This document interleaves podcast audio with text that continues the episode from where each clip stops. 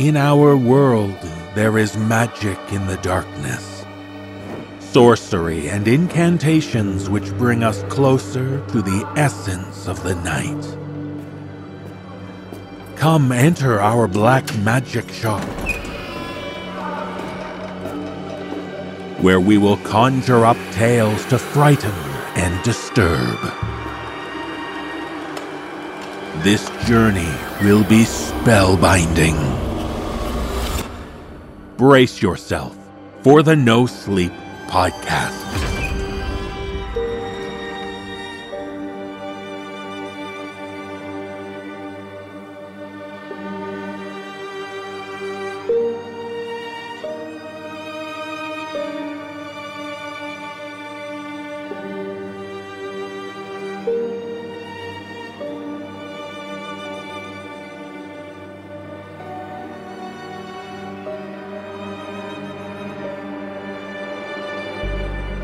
Welcome, visitors, to the No Sleep Magic Shop. I'm your proprietor, David Cummings. This week, we conjure spells for you about drawing forth the hidden entities from the darkness. Welcome to the 14th season of the No Sleep Podcast. It's wonderful to be back. But of course, we weren't actually gone at all. Thanks to the stellar work of Olivia White and Jessica McEvoy, we were able to share The New Decade with you. A huge dollop of thanks to those ladies and the entire No Sleep team for making that series so wonderfully creepy. We appreciate all your positive comments about it. And for our European fans, we can't thank you enough for coming out to the Euro 2020 live shows. It was so wonderful to see the support of our fans from across the pond. You made us feel so loved. It was an amazing experience, so on behalf of the live team, we thank you for making it so special. And so, a new season is upon us. We have a great new theme composed by the maestro Brandon Boone and wonderfully produced by Phil Michalski. And we're all excited to cast our spells upon you. Now, close your eyes and embrace the magic.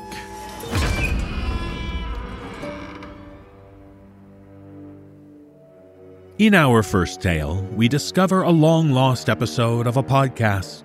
Not our podcast, of course, but here we meet a woman whose sister ran a local history podcast. Unlikely to feature any cursed content, you'd assume. But in this tale, shared with us by author Charlotte Ledville, we find out that even mundane small town lore can hold sinister secrets. Performing this tale are Jessica McEvoy, Addison Peacock, Dan Zappula, Erika Sanderson, Erin Lillis, and Mary Murphy. So don't worry about the missing guests. There's bound to be a rational explanation. These are all totally normal occurrences when you're investigating the mystery of the Soundside Hotel.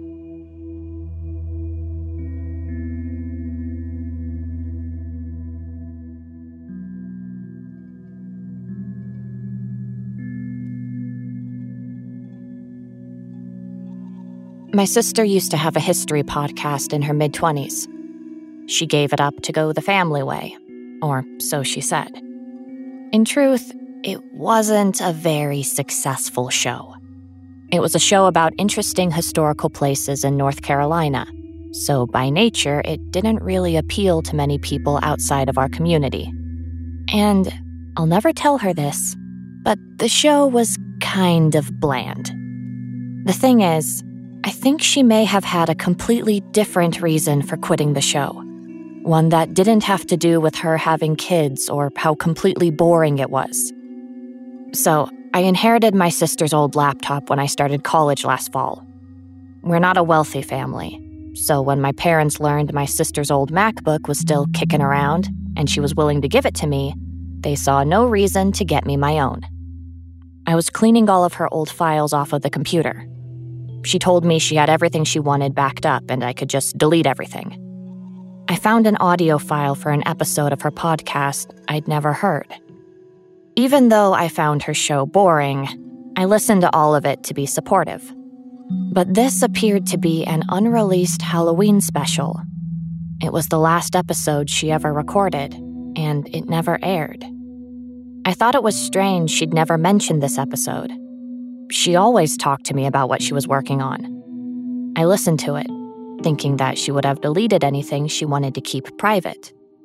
After all, it was my computer now, and anything on there was fair game, right? I don't regret listening to it, but the recording is very strange, and you'll see why. No one in the recording seems to be aware of any of the strange sounds. They just keep talking like nothing is happening. My sister ended up getting married to Jack, the man you'll hear in the recording. Both of them maintain that they never heard anything strange when they listened to the audio. When I pressed them, my sister asked why I didn't just delete it if it bothered me so much, and then change the subject. I'm going to play the audio for you now. I think this is a completely unedited recording, so it may be a little disjointed and messy.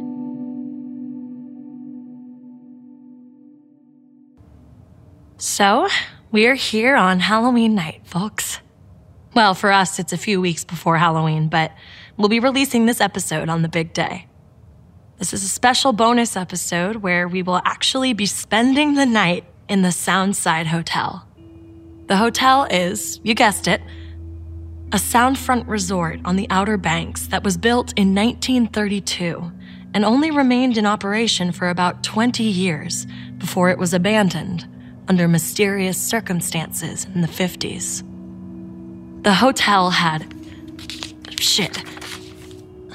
Where are my notes? How many rooms does it have? now I've messed up. That's fine, just fix it in the edit. Okay. The hotel had 115 rooms, a pool, a restaurant, an inside dining area, and an outside beachfront dining area. The average price for a room in 1950 was about $12 per night, which translates to roughly $130 in 2018. Now, I know what you're thinking. Wait, did you just say it was abandoned under mysterious circumstances? yes, I did. And we're going to go to Jack to dig a little bit deeper into that. Hello, folks, and happy Halloween. So, yes, this hotel was abandoned overnight in December of 1953. Guests say they were woken up by the hotel staff in the middle of the night stating that the hotel had to be evacuated. Several people who stayed there that night say that hotel staff told them it was due to a small fire in the basement. However, they also claim they didn't see any fire trucks or emergency vehicles. They were put up in another hotel a few miles away where they spent the remainder of their vacations. They weren't allowed to return to the sound side to collect any forgotten belongings. And that's it, right? That's the story? That wraps up the show? Not exactly. Some of the guests that were there that night never returned home. That's right, people. These guests simply vanished. There were five families sleeping on the second floor. It was December on the beach, so it still wasn't very busy at this time. None of those people ever returned home. However, records show that they all checked out the day before, which was anywhere from a day to three days before their checkout date. One of the families had even arrived that day. And they supposedly just up and left before even spending one night? According to the paperwork, yes. So, what happened? After that, pretty much nothing. There was little to no criminal investigation by local police into the disappearances. The owner just sort of disappeared from society, and all of the staff were let go and business stopped. The building fell into disrepair until it came under new ownership in the 60s. Right. And at that point, people started claiming it was haunted. And it really didn't do great business under the new ownership. Rumor has it that it was poorly maintained, the service was bad, the food was bad, like literally bad. Several people reported food poisoning. According to the owners at the time, this was because they had a hard time hiring and keeping staff because no one in town wanted to work there. Or if they did work there, they never stayed longer than a few weeks. I'm trying to sleep. Because it was haunted. Exactly. So the hotel closed down again and remained unused until the late 70s when it was sold again. The new owners didn't open it as a hotel, though. They hosted ghost tours here, and it's also a popular filming location. So they kind of took advantage of the situation, and to this day, it remains under that ownership, and you can still come here for ghost tours or if you want to shoot a movie. Or a podcast. Or a podcast. On today's episode, we'll be interviewing hotel staff and management, as well as recording any experiences we have here during the night. We're excited to get started. Please, just let me sleep. Jack and I are here in the downstairs lounge with Judy, the current manager of the hotel. So, are you guys paranormal investigators? We get a lot of those. Not usually, no.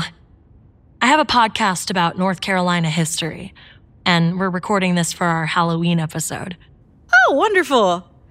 We have been getting a lot of podcasters here more recently. Seems to be the medium of choice these days. I guess I'll ask the most obvious question first. Have you ever had a paranormal experience here? Um, I I hear footsteps and knocking all the time, but I pretty much tune it out at this point. I've had one significant experience, but not as many as some other people. I sort of hoped it'd be more exciting when I started this job, but I, I am a little grateful they've decided to leave me alone for the most part. What was your experience? Okay, so um I was in the old laundry room one night. It's a storage room now. And I remember reaching for the door handle to leave, and the next thing I know, I'm at the top of the hallway stairs. I don't remember opening the door or walking up the stairs, and I just stood there, bewildered.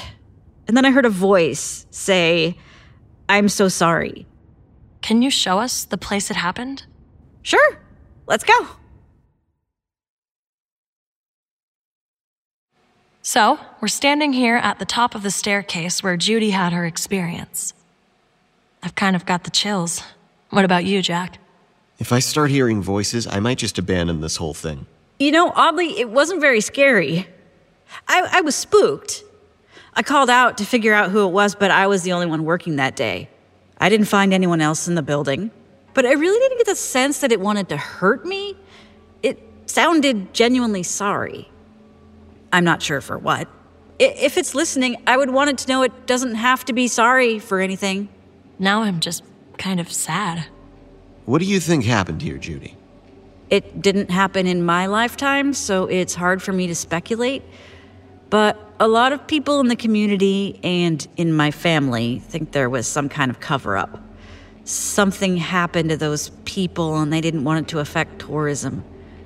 Unfortunately, the only physical evidence we still have are those checkout records, which don't tell us much. Then why abandon the hotel? Why would the owner disappear? I'm really not sure. I guess there are plenty of other hotels. Do you think the police were involved in the cover up? I think they would have had to be. It's a small town. We still don't have a very big police force. And back then it was probably even smaller. And if tourism dropped off, livelihood would be at stake. We were finally bouncing back from World War II, and, and I don't think anyone wanted to give up the money. Is the activity on should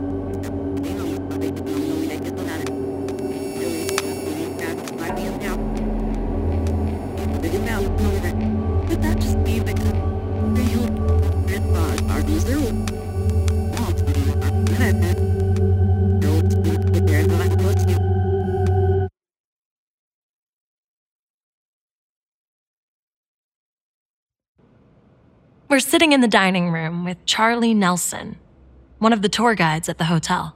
Hey, folks. Charlie, tell us about the tours you do. Well, we go around the whole building, but most of the focus and education is on the second floor and the families who disappeared there. And do people actually experience paranormal phenomena on these tours?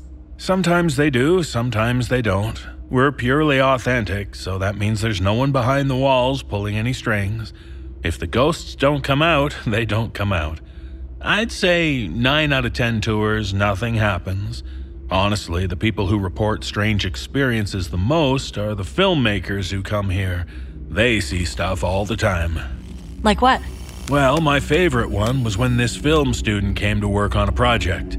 The interesting part about this is that he wasn't making anything scary. He was collaborating with a musician to make a music video.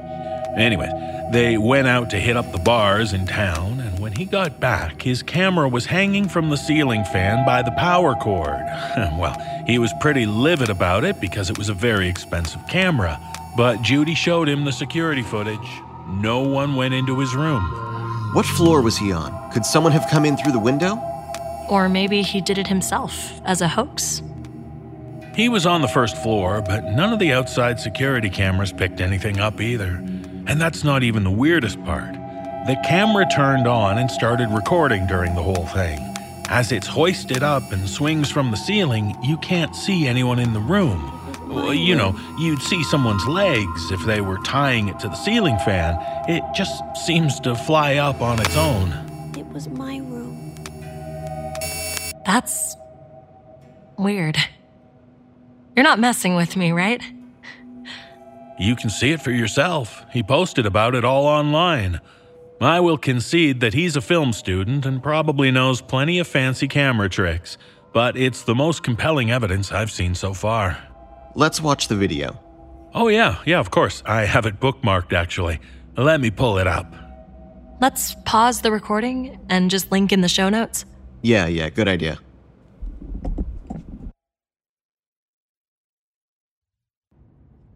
So we just took a look at the film student's video online and also compared it to the hotel security footage.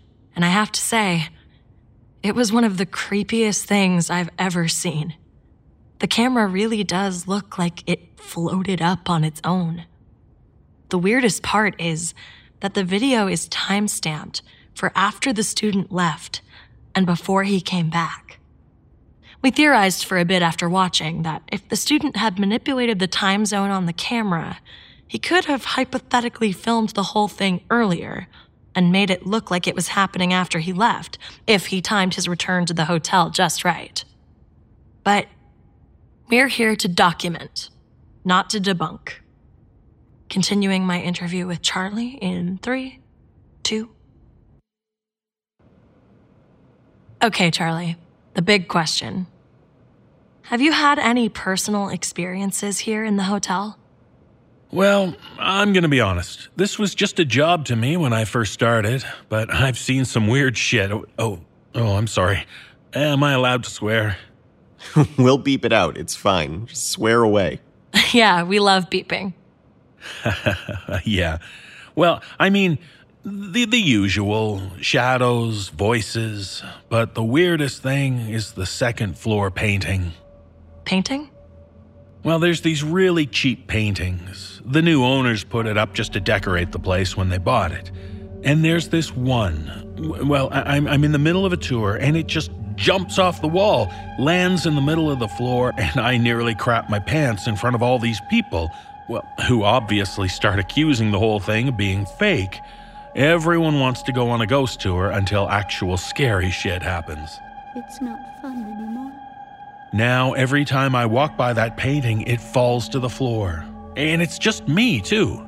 Can we go up there and test it out? Yeah, let's go.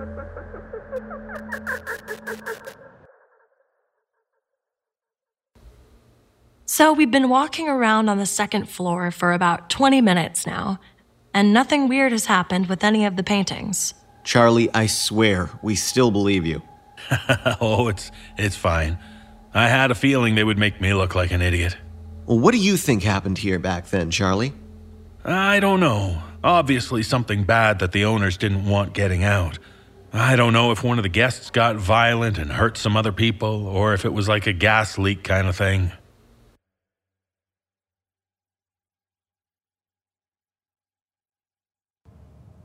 So, Jack and I have settled in for the evening. We're going to leave one of our recorders going for the night to see if we pick anything up, but so far it's been kind of quiet. We booked one of the infamous second floor rooms, so if there's any ghosts here, please be nice to us. As far as ghosts and the afterlife go, what are your beliefs? Real, not real? I think if you want to believe something hard enough, you can manifest it. Or you can misinterpret everyday things for something paranormal if there's enough adrenaline pumping through your system. I think death is permanent, and most experiences people have are just products of their imagination. Wow. What? I gave you an honest answer. What a bummer. I can't believe I'm marrying you. So, if I die before you, you don't want me to visit you? You're allowed to visit me. You're the only ghost allowed to visit me. I don't have time for any other hauntings. Got myself a romantic, folks. I'm cutting this all out, I swear. I don't ever have to leave now. About you. So, I'm convinced my grandpa's spirit is still in our garage. There's just weird stuff that happens. I remember I used to hear him out there on his workbench banging away at something, and sometimes I still do, even when I'm the only one there. That's sweet. It really is. Maybe ghosts just don't bother with me. I mean, why would they? After everything you just said? Okay, stop.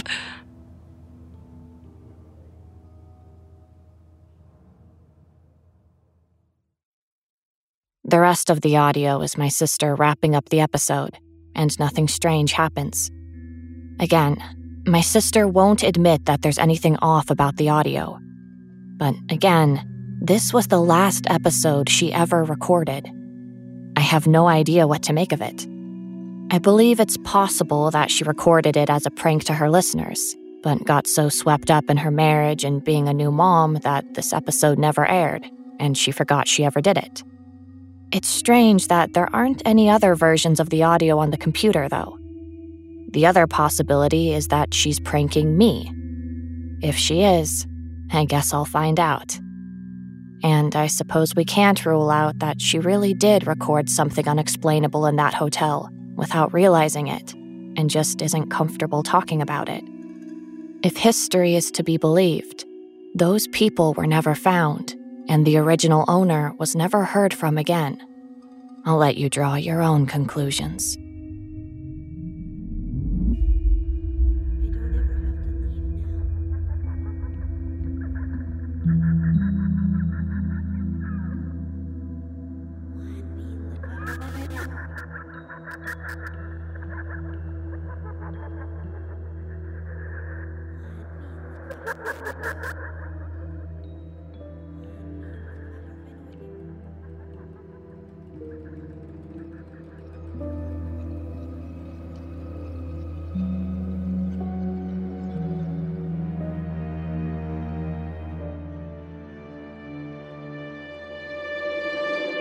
Kids can easily develop imaginary friends, especially after something as traumatic as their parents getting divorced. And sometimes those imaginary friends can take on traits that, to older people, might seem a little, well, creepy. But maybe there's something more going on than a child's flight of fancy. In this tale, shared with us by author C.K. Walker, we find out that the terror is more than just a world of imagination. Performing this tale are Mike DelGaudio, Nichole Goodnight, Nikolle Doolin, Jeff Clement, Jessica McEvoy, Erin Lillis, Atticus Jackson, and Alexis Bristowe.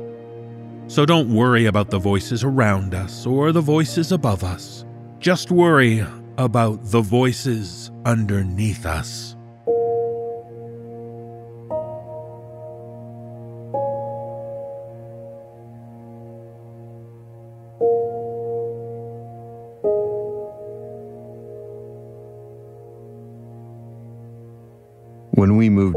119 Sabre Lane, I was 13, and my little sister was five. She was the first one to hear the voices. Dad left our family for a coworker, and 119 Sabre was all my mom could afford.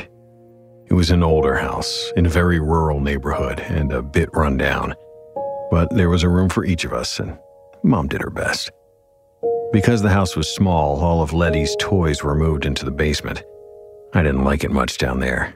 Concrete floor, cement walls, and a smell that can only be described as wet. Mom put some fun rugs down there for Leddie to play on, and unlike me, my sister loved it. She called it her second bedroom. About a month after we moved in, my sister turned six. We were further away from her school, and mom had a hard time getting anyone to make the drive for her birthday party. We threw her one anyway, you know, a little party, just the three of us. Leddie smiled and clapped her hands, but I could tell that she was sad that none of her friends had showed up. A few weeks later, Leddie started talking about new friends that lived in the basement. Mom told me I always had imaginary friends at that age too, and not to bother Leddie about them. But I thought it was weird that hers only lived in the basement, so I decided to ask her about them anyway. I waited until a Saturday when Mom was working, which wasn't hard because she worked most Saturdays. I found Leddie in the basement, as usual, sitting on a green and purple rug, racing her toy horses around a track. Hey, Hey, She smiled at me. She had a cute little cherub smile, big dimples, and a toothy grin. I remember that. are you playing with your friends? She shook her head, black curls swinging around her shoulders. no, they're not here. Oh, I sat down next to her and picked up one of her little horses. do they play horses with you? No, Andy, don't be dumb. Why can't they play horses with you? Because they live underneath us. I frowned at her and set the horse down. She picked it up immediately and began brushing its hair. Underneath the floor? Yeah, I hear them sometimes, especially at night. My eyes fell to the concrete. You can hear voices underneath this floor. Yeah, you could too, if you wanted to play down here with me. I stood up and slowly walked around the room, looking for vents or something that could be filtering the noise from the TV down there. But there was nothing. Nothing but a drain in the floor. Oh, do the voices come through this drain? Leddie shrugged, but didn't look at me. What do the voices say? At that, she finally paid attention, jumping up from the floor and then jumping around the room as if she'd been waiting for this question for years. All sorts of things. They say hello. They say don't. They say I didn't, I didn't. Sometimes they even say bad words.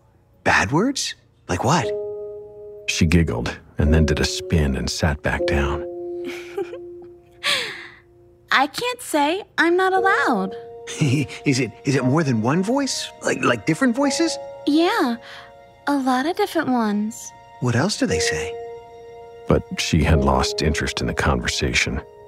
All sorts of stuff. Do you want to play with me? No, I'm gonna go watch TV. I stood up. Mom always finds out when you watch bad movies. And mom is my problem. Listen, will you come get me when you hear the voices again? Yeah, okay. She shrugged. I started up the stairs, more confused than ever. Did mom need to know about this? Was Leddie okay? I decided to Google it as I reached the top of the stairs. Andy! I walked a few steps back down, then bent my head under the railing so I could see her. What? Do you want me to come tell you if they're just screaming, but not saying words? Sometimes they just scream? Yeah, sometimes. Yeah. Tell me next time you hear anything. The following Tuesday afternoon started pretty normally. I had pretty much forgotten about Leddie's friends, and middle school was going to be over in a couple of weeks. That day, I saw mom as soon as I got home from school. She was on her way out the door to her second job. God, I couldn't wait until I was 16 so I could work. I wanted to help my mom and my sister, but mom said I could do that just by keeping my grades up and staying out of trouble. But I wanted to do more. As soon as the door to her car slammed shut, Leddie came running down the stairs. Andy, you missed them. They were talking while you were at school. I dropped my bag on the kitchen table. Well, what were they saying? Some were saying bad words, but I heard a lady saying, I had to do it. You weren't here. What else? What else did they say? I heard a loud noise, like banging. Like a gun? No, like a thump. Thump, thump, thump. And then what did you hear? A man saying no a lot. He sounded sad. I didn't like it. Anything else? Leddie shrugged. I don't know. I can't remember. Next time you hear anything, Leddie, you come and get me. She frowned. You were at school. Then you get mom. Leddie looked at the floor and she shook her head. I don't want to get mom. I took her by the shoulders. Leddie, look at me. She did. It's very important that we figure out if other people besides you can hear the voices. The people under the floor can hear each other. Yeah, but can anyone else up here hear them? Or is it just you? They're my friends. Maybe they don't want to talk to you. Just promise me you'll come get one of us. Leddie? She pulled away from me. Fine, I promise. That night, I made Leddie dino nuggets for dinner and then put her to bed at 8. Mom wouldn't be home from work until almost 1, so I decided to do some investigation on my own. The things Leddie said she was hearing didn't seem to be from the mind of a six year old. I knew in my gut that she was hearing something. I just needed to figure out what and where it was coming from. I decided to do some gaming since it would be boring down there sitting in the basement for hours, so I brought the laptop down. The Wi Fi strength was pretty weak, but it was better than nothing. All was quiet. I decided it must be a TV she was hearing, you know, filtering down from the upstairs somehow, because all the TVs were off now and it was silent. No voices or anything. So silent, in fact, that I fell asleep on the beanbag chair. Sometime around one, I was awoken by the sound of someone stomping down the basement stairs. Mom? She appeared at the bottom of the steps, a small but mighty woman. I sure never messed with her. Andy, what are you doing up so late? And who are you talking to? I sat up and rubbed my eyes, letting the laptop slide to the floor. Nobody. I fell asleep. Yes, you were. Do you have a phone I don't know about? Oh, I, I told you I was sleeping. She raised an eyebrow at me. You've never been a sleep talker. You heard a voice? I heard you. I heard talking as soon as I opened the door to the basement. What did I say? I jumped up off the beanbag. She sighed, leaning her body back against the railing, a bearing of pure exhaustion. I don't know. It was too quiet. Now please go to bed. I gotta be up at seven. Okay. I laid awake the rest of the night thinking one thing Mom had heard them too. The night I finally caught them was a month later. I'd been down in the basement occasionally and still hadn't heard shit, but Leddie did. But it always seemed to be while I was at school. Until one day, it wasn't. My sister shook me awake at 2:37 in the morning. Her eyes were wide and her cheeks were pink with excitement. Come on, they're talking. I was out of bed and running as quietly as I could down the stairs to the basement door. As soon as I shut the door behind us, I turned to Leddie on the stairs. What were you doing in the basement in the middle of the night? She frowned at me, pulling her cute little eyebrows together. That's when my friends are awake. They're not your friends. Yeah, they are. Come on, come down the stairs. She took my hand and led me to the bottom. Her toys were spread out everywhere as if she had indeed been playing down there at two in the morning. You shouldn't be out of bed in the middle of the night. How often do you do this? When I don't want to be alone and I want to be around my friends. When you're lonely? Shh. You have to be quiet if you want to hear them. She pulled me to the center of one of her rugs, and we sat down cross legged and facing each other. What were they saying? They were talking about their babies. They have babies? Leddie nodded. Sometimes I hear the babies cry. We sat in the silence for a few moments. Leddie, do they ever talk back to you? She looked at me and frowned. Sometimes. Does it ever seem like they can hear you? I don't think they can. Then she put her little finger to her lips. I didn't have to wait very long. It came up through the floor beneath, just like she said a long, slow wail. And not as quiet as I would have thought. It was the keening of something suffering. What is that? I jumped up from the floor and Leddie grabbed onto my hand, pulling me back down. I waited again. There was nothing until I could make out a woman's voice. She was hysterical. The baby is dead. Why? The baby is dead. Then a man's voice, flat and uninterested. It is dead. Leddie picked up one of her Barbies and began changing its clothes, as if she'd heard this shit every day or something. I listened for a few more minutes, but there was nothing.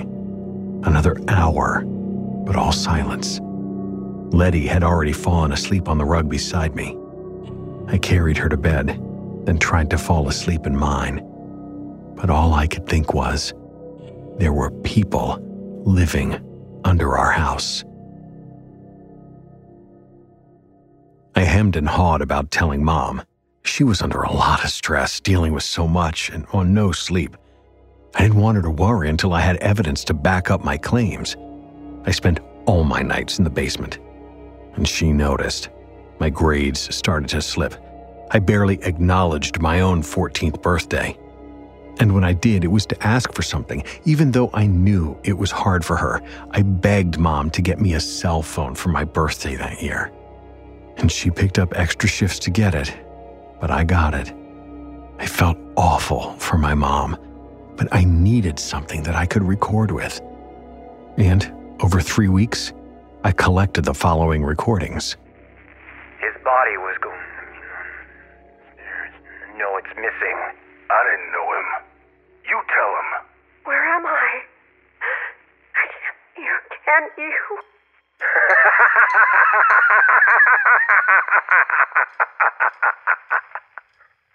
Wrong way. Where is that? I can't. I can't. Please, show up. You can't hear you. It just goes down. Where am I? Fuck you, bitch. You- And you never will. Is it forever? Where? What is that thing? I don't want to go. Where am I? I just wanted to know. We can't. and screaming. Lots and lots of screaming. I started to think that maybe there was a tunnel under the house, like maybe people used the tunnels to cross our rural area. I asked our neighbors and my teachers, but everyone said there were no underground tunnels. I thought I could hear the voices best through the drain, but I recorded from a few different corners of the room and it didn't seem to matter. They were all just coming up through the floor. And then, one night, I heard someone die. I know that's what I heard. I wasn't recording at the time, but I still remember every word. Please. Please. No. Let me back. I'm the only one. And you're several. You can't. You can't. He kept yelling it the whole time, but I guess they could. I don't know what they did to him, but he went from yelling to moaning to what I would later understand was a death rattle. And then, a few minutes later, a man said, He's back. I was scared. I was confused. And suddenly I realized I was screaming, Stop, at the top of my lungs. The basement door banged open and my mom came running down the stairs in her pajamas. She shook me like she thought she was rousing me from a nightmare. And I kept screaming, Stop! Just before she picked me up off the floor, I heard two words come from underneath the cement. Two words that started everything. Two words that I would hear in my nightmares for the rest of my life. Words that don't really mean a whole lot, except through a basement floor. Hear that? After mom left the next morning, I took Leddie by her tiny shoulders, looked her in the eyes, and made her promise not to talk to the people underneath the basement anymore. I told her that they were bad people who would hurt her. She nodded, watery eyes blinking rapidly, and then promised she wouldn't. Even if they talk to you or try to get your attention, you don't talk back, okay? Okay, I promise. I'll be your friend. You don't need them. Will you play with me? I'll play with you. And I'll start taking you to the park so you can meet some kids your own age. The park is too far away. Mom has to drive us. Then I'll, I'll carry you. Just promise you won't talk to them anymore. And no more going into the basement in the middle of the night, okay? But it didn't matter what she said, because two days later, Mom came home and wanted to talk to me about something. She made good points, but I argued anyway. It's just temporary. No, I won't live with him. Just until the end of the school year. No! Leddie needs me here, and so do you! And what about what you need? All the nightmares, the screaming. Your grades are horrible, Andy. Maybe being at Dad's for a few weeks will help center you. His new place is much closer to your school, and you can see your friends more. It won't be so bad, right? Mom! This isn't up for discussion, Andrew. I'm worried about you. She rose from the kitchen table as if that was it. We were done. No way in hell. I am not leaving you guys here alone. Mom, there are people living under our basement. I've heard them through the floor. Leddie's heard them too. Oh, stop it, Andy.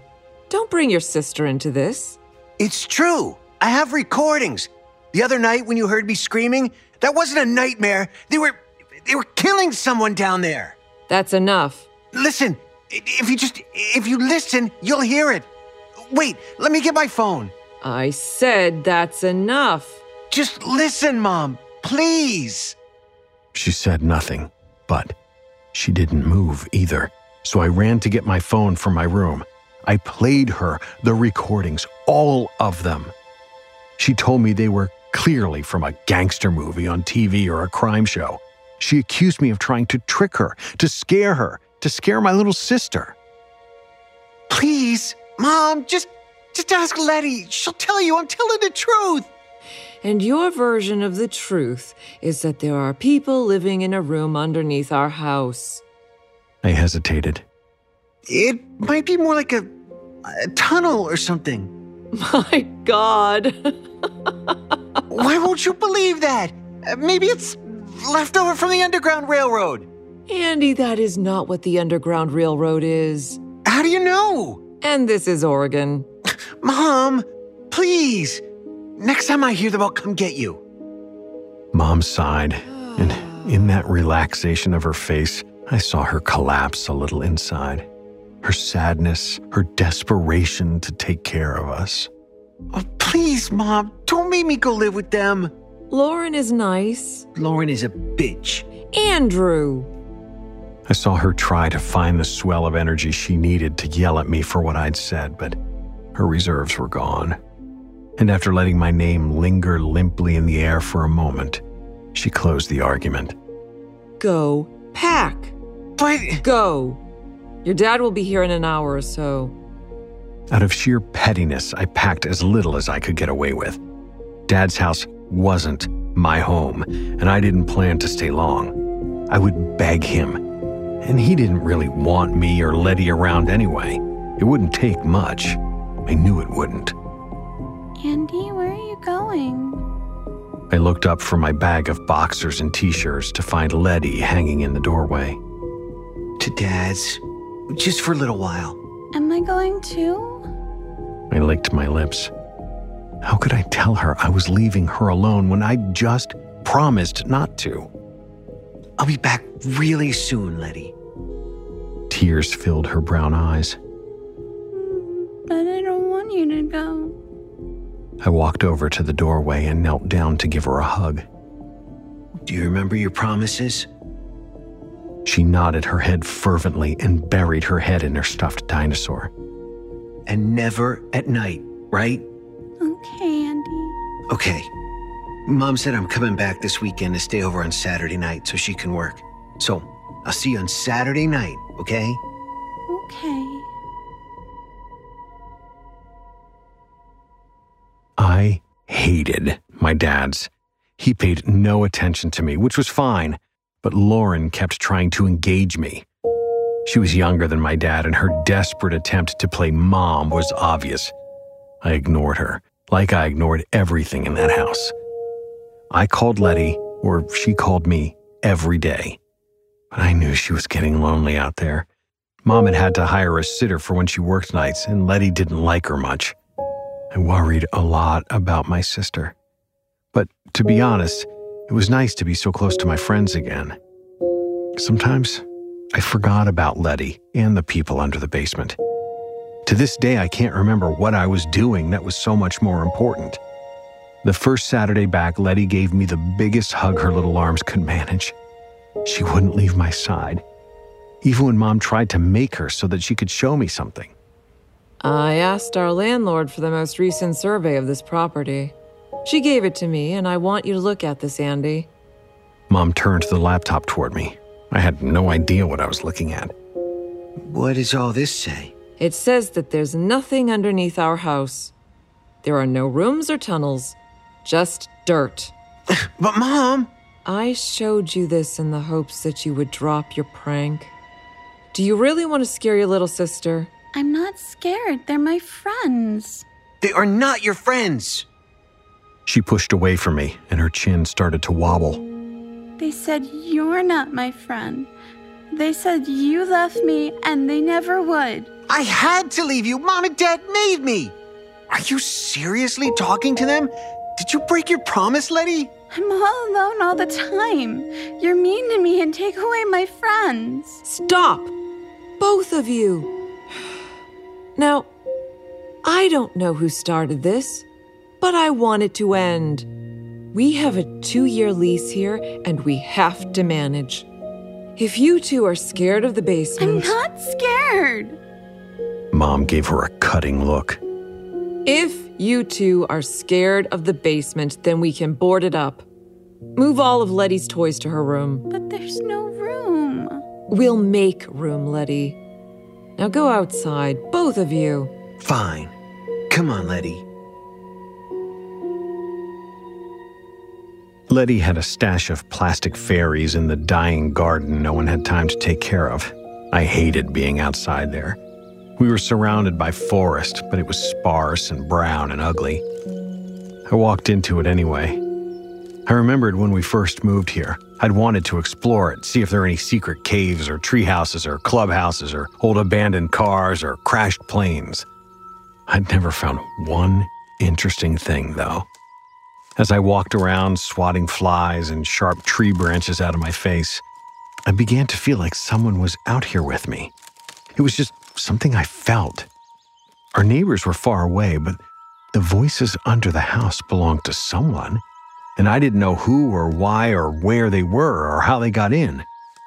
I'd done my research, you know. I decided maybe it was like a secret tunnel for kidnappings or human trafficking, whatever that meant. Secret, illegal slavery, I think. I could hear the things they said and the things they did. These were bad people. And now it sounded like they were talking to my sister, like they were now aware of her. The girl came out of nowhere. One minute I was walking and talking to myself, and then I looked up and she was there. She was older than me, maybe in her early 20s, and she was filthy. Whoa. Are you lost? N- no. Are you? Of course not. I live here. In the forest? No, idiot. Down the path. I looked to where she was pointing. That's a path? She shrugged. It is to me. I looked her over again torn, muddy jeans, ripped sweatshirt, a rat's nest on her head that had once been strawberry blonde hair. Why are you so dirty? She shrugged again. I like to dig. Aren't you too old to be playing in the woods? Aren't you too young to be alone in them? I watched her sit down and, honest to God, start digging a hole in the dirt with her hands. What are you digging for? Treasure, I guess. You ever find anything? Nope. She just kept digging. If she wasn't answering my questions, I'd have thought she was oblivious to me, truly, in her own world. Then why keep looking? Dunno. Something to do. I kicked at her little pile of dirt. Don't you want like a shovel or something? You could dig a lot deeper. At that, she looked up. I pulled my foot away from the dirt pile. Oh, sorry. You don't want to go digging too deep around here. I raised an eyebrow. Why not? Because you might fall through. She went back to her digging. To what? Are you sure you don't want like a stick or something? Why would I need a stick? Okay. What could you fall through to? She didn't answer. You know, we're renting 119 Sabre Lane. She nodded violently, kept digging. Of course I knew that. There's voices under the basement sometimes. She nodded. There's voices under a lot of basements. Don't talk to them. They can't hear you unless you talk to them. They don't even know you're there. Well, they already. Well, I think they already know about my sister and me. She stopped digging, but didn't look up at me. You talked to them? I thought I heard, and then I realized I was screaming through the floor at them. My sister said they're talking to her now, telling her things, telling her lies. The girl started pushing all the dirt back into her hole. Then she turned sideways and started digging a new hole. Who are they? Lost people. They seem like bad people. You would be too if you were down there as long as them. Why can't they come out? She snapped her eyes to mine. Who said they couldn't? Where? The earth is thin here. Don't go too deep. What do you mean? They're not for you to hear. It's unnatural. I stepped back from her. You're crazy. The girl stood up, wiped her hands off on her dirty jeans. No, I'm not, but doesn't matter what you think. Yes, it does. No, it doesn't. Why not? Because if they want to get out, they have to pull someone in, and maybe it'll be you. But you showed them where the earth is thin. You shouldn't have done that. What'll they do? Dig into my basement? They don't have to. They can pull you down, one for one. They'll be up here, and you'll be down there. Forever. I don't believe you. I don't care. I have to go. I left the digging girl there and ran, and I mean sprinted, back to my house. Mom was in the kitchen making Leddie lunch. I fell into a chair beside her. Leddie, look at me. She did. No more going into the basement. Ever, okay? You can keep all your toys in my room. Play with them. Will you do that? Never ever? I think your brother's right, honey. I want you two to stay out of the basement. We will. Right, Leddie? But my friends. They're not your friends, okay? They tell you nice things, but they don't mean them. She stared at her mac and cheese, kicking her feet back and forth under the table. But then I'll have no one. You'll have me. You promise to call me every day? Yes. Pinky promise? Pinky promise. Now you. You promise not to go in the basement? yes, I pinky promise. Leddie and I had never broken a pinky promise in our lives. We would both break this one. I was at Dad's for another two weeks, and I was good to my word. I talked to Leddie every morning and every night. And then, just before middle school graduation and the weekend I would be coming home, I forgot to call Leddie. Jason was having a party at his parents' house. It was my first, you know, cool party since parents wouldn't be home. Dad didn't care, so I didn't mention it. I had my first beer and my first kiss that night. I got high, and I forgot about our call. I had no idea what it would cost Leddie. The next morning, a little hungover, I packed up my things, excited to go home to my mom and sister. Dad said she was picking me up at noon. But she didn't show up. Dad was annoyed, I could tell, and then he got mad and he blew up her phone. And then finally, finally, she called him back. Leddie was missing. Dad drove me over there, looking both afraid and irritated. I'd never seen him care about anything enough to be scared. That made me more scared. As soon as we got there, Dad sent me to my room so he could talk to the cops with Mom. I tried to listen, but an officer spotted me and took me to my room to interview me. He asked me a bunch of questions, and I was honest.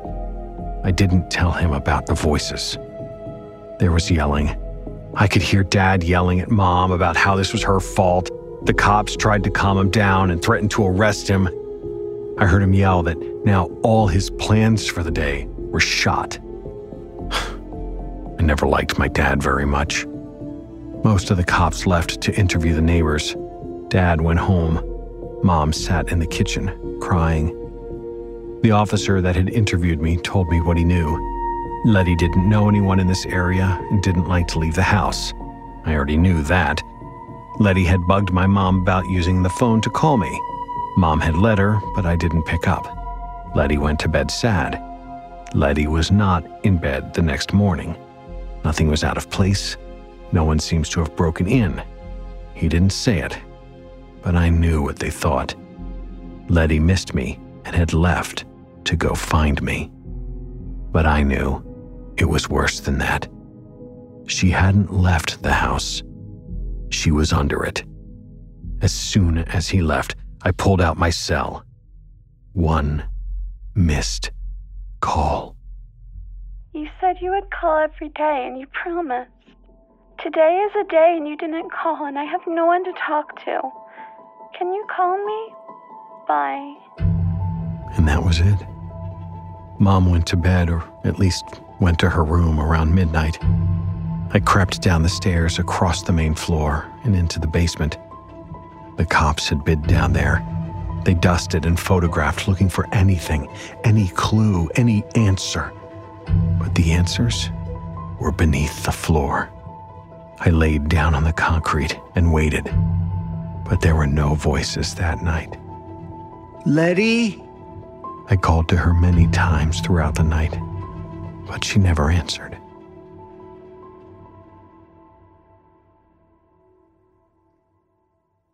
Weeks went by. I was dead inside. I slept in the basement. Mom was beyond caring. And the voices were back, but I no longer recorded them. I yelled at them to ask about Leddie, but they never heard me. And I never heard her. So then I wondered maybe she had run away to find me. Maybe some nice family took her in and she's still too scared to tell them her real name. Maybe, maybe, maybe. I saw the digging girl again about a month later. Mom had gone numb, and I hated being at the house with her. She wasn't even sad, she was just empty. So I had to get out. I went out into the woods because I'd been thinking about what the digging girl had said that the earth was thin here. Don't dig too deep. Well, maybe I wanted to dig deep. Maybe I wanted to fall through. Just like last time, I found her digging. It took a couple of days, but I found her. My sister's gone. I know. From the news? My friend told me. How do I get her back? She laughed. I noticed the hole she was digging was much deeper than before. You can't get her back. Well, then maybe I'll dig a hole deeper than yours. Dig until I fall through, and then I'll find her. Even if you fell down there, you would never find her. Why not? Because that's the point, dummy. I watched her for a moment. What is that place? She stopped digging and looked up at me thoughtfully. It's sort of like hell, I guess. If you're lost or angry, you go there. What does it look like? I don't know. It's hard to see. Like a cave system, maybe. Really dark and cold, and it's a terrible labyrinth. You never know where you are and if you've been there before. How do you know all of this? And the souls down there with you, they're lost too. Sometimes they're cruel, sometimes they're indifferent. It's much better up here. I swallowed. Were you one of them? She started giggling. It was a hysterical sound. I backed away from her, turned when I had enough distance, and started running away. But I heard what she called after me just before the wind took it. Don't talk to the man in the woods. He doesn't know where he is yet. But I didn't see any man in the woods.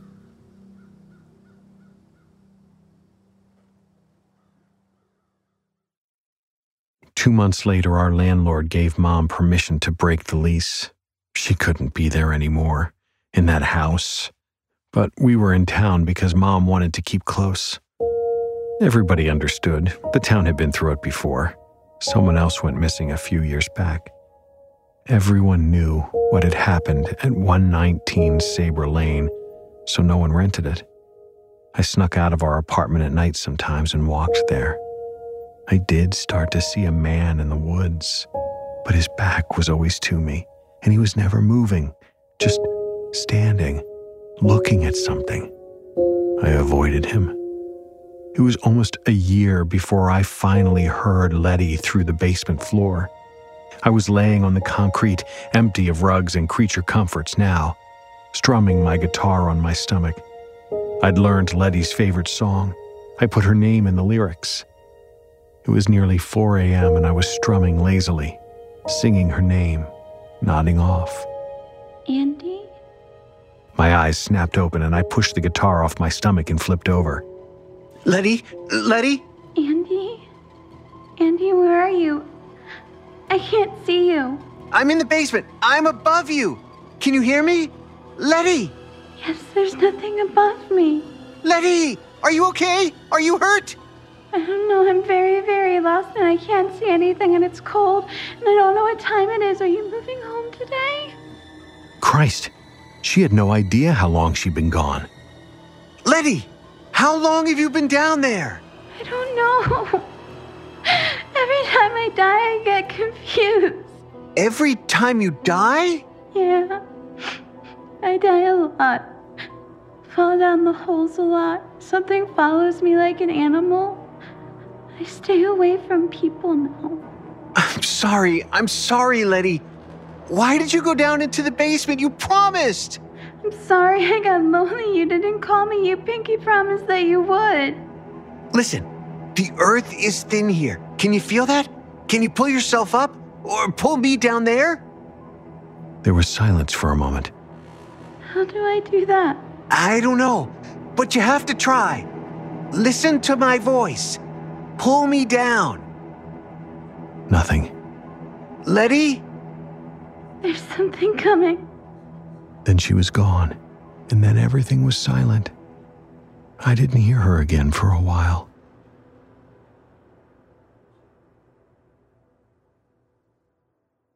The house eventually got rented, and I couldn't sneak in anymore. I looked for the digging girl a lot, but she was rarely around and barely answered my questions before breaking into insane laughter. The man in the woods started to face me. He started moving. He even tried smiling eventually. When I turned 18, I rented 119 Sabre Lane. When I turned 25, I bought it. But I never had a family or even a girlfriend. I spent most of my time in the basement, talking to the floor. I wanted someone to hear me, to pull me down there. But the earth didn't seem as thin anymore. They never heard me, and no one pulled me through. My mom got remarried when I was 30. I was happy for her, but I skipped the wedding. Instead, I stayed home with expensive digging equipment I'd rented that weekend. I turned up the earth. I dug as deep as I could on my property. But it was just dirt and more dirt. The digging girl showed up the second day on the edge of my property watching me, interested in the dig, I suppose. She was older now, almost 40, but still dirty.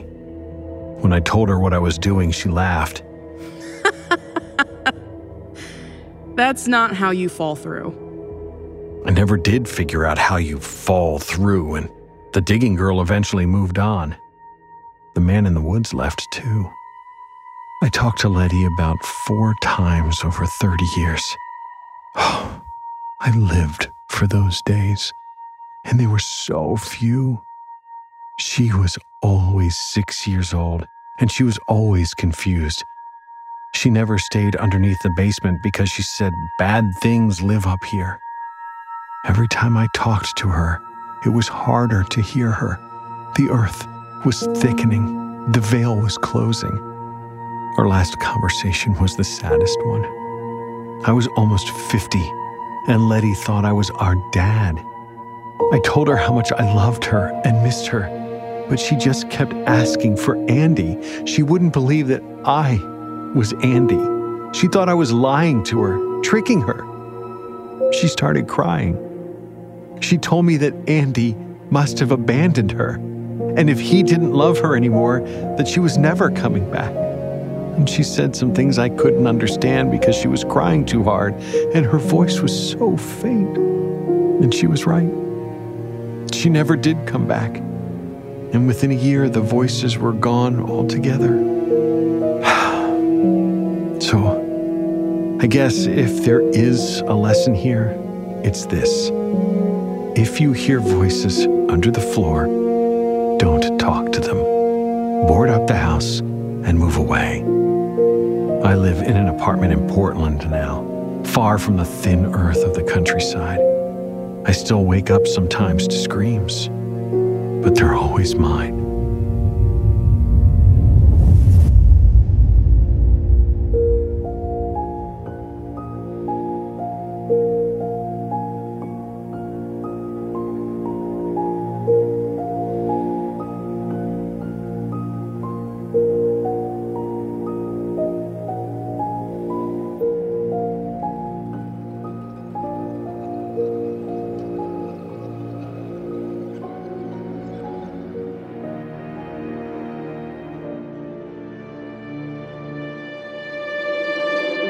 We've all heard those schoolyard ghost stories.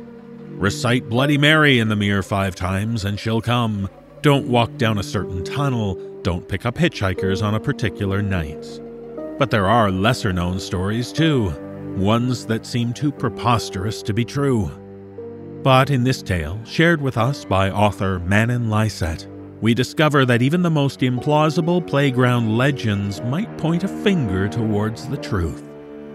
So join me as I share this tale, in which we learn that it's worth being cautious of even the most unbelievable things in The Ballad of Baxter Baby Hands.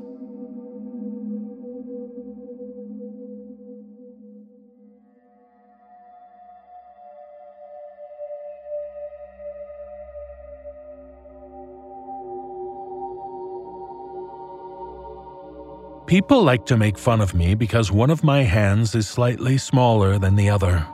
They probably wouldn't laugh if they knew the story behind it. You see, back in grade school, we used to hide out in this dark corner under the stairs at lunch and share horror stories. It was the perfect spot because it was naturally kind of spooky and because it was out of sight from our teachers and hall monitors, who banned everything we ever liked, horror stories included. There was one tale Kevin Farland, or Fartland as we called him, liked to tell to the new kids the story of Baxter Baby Hands. I'll never forget the first time I heard it because I started laughing and Fartland punched me in the face. Ah, good times.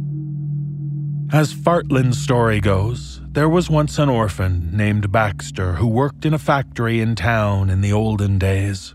Back then, it wasn't uncommon for factories to employ kids to fix their machines whenever they got jammed because they were smaller and could fit through the gears. Baxter had the smallest and most nimble hands out of all the kids working at this factory. So small, in fact, that they called him Baxter Baby Hands. He was the one they always called on to fix the big grinder near the back. One day, the foreman asked him to go pluck out a rock caught in the grinder's gears. The problem was, he'd forgotten to turn off the machine. So little Baxter walked over to this big machine, reached inside, and yanked out the rock. As soon as he did, the gear started turning again, and Baxter's hands got crushed. They say his screams could be heard two towns over. Baxter survived, but his hands were gone forever. He was just a poor orphan kid, so the doctors didn't bother doing anything beyond patching him up. And of course, without hands, he couldn't work anymore. Back then, if you didn't work, you were useless. They say Baxter starved to death, holding out his mangled stumps like a homeless person begging for food. But any money anyone might have thrown his way slipped between the fingers he no longer had. A few days passed, and then one night, the factory foreman woke up to something small and soft against his cheeks. At first, he thought it was his wife's hand, but as it came in for another stroke, he realized it was much, much smaller, about the size of a baby hand. He opened his eyes and saw Baxter leaning over him, with itty bitty hands growing out of his stumps. His wife found the foreman the next day, dead, with both hands cut off. Over the course of the next 15 years, every single person, adult and child, who'd been working at the factory the day Baxter lost his hands wound up dead with their own hands missing. The townsfolk, worried they'd be next, ordered his pauper's grave to be dug up and his body to be burned. When they opened his grave, however, they got more than they bargained for. Inside was the rotting corpse of Baxter, with the foreman's hands sewn to his stumps and all the hands he'd collected sewn to each of the fingers. They'd shriveled up like shrunken heads, looking almost as small as baby hands. Horrified, the townsfolk burned Baxter and his baby hands then and there, hoping to end the curse. That's how the legend began Baxter Baby Hands. Some say one of the villagers took one of his baby hands as a souvenir before they burned him, so part of Baxter is still out there to this day. And if you whisper Baxter Baby Hand's name in the mirror three times before going to bed, he'll appear and touch you with his ten tiny hands. If he likes how your skin feels, he'll rip off one of your hands and add it to his collection.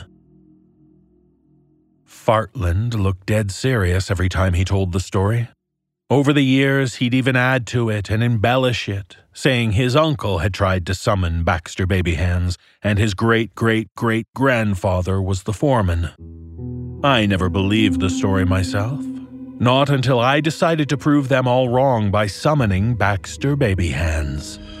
I asked a friend to be a witness and recited Baxter Babyhand's name three times in his mirror before walking back home and going to bed. I never in a million years expected anything would come of it.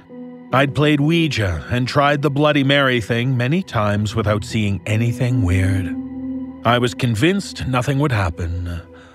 I was wrong. I don't know at what time of night it happened, but I know I was in a pretty deep sleep when I felt something on my face. It wasn't enough to wake me up with a start, but it did stir me out of my slumber. It was a light, soft touch against my cheeks. I thought it was the curtain swaying in the breeze, so I ignored it at first and turned over. The gentle touch followed me across the bed, and that's when I became concerned. I tried to open my eyes, but as soon as I did, I felt tiny somethings holding my eyelids down by force. Next, I tried to scream, but the same thing happened to my lips. Whatever was touching me slowly ran up and down my cheeks in gentle yet violating facial caresses. It spread from my cheeks to my forehead and chin, going from soft strokes to firm kneading, like a cat's paws except without the claws. I was paralyzed with fear, barely able to breathe as it happened. I couldn't call for my parents. Hell, I couldn't even see what was happening to me. I don't think I'll ever be that scared again in my life. The kneading of my face continued for at least 10 minutes, as though it was being assessed, but I'm not sure to what end. Then the pressure on my eyelids let up, and I was able to open them. What I saw then defied all logic. There were blurry fingers everywhere and going in every direction. As they pulled away from my face, they came into focus, and the millions of little fingers became about 50. They were tiny fingers on tiny baby hands, Baxter's baby hands.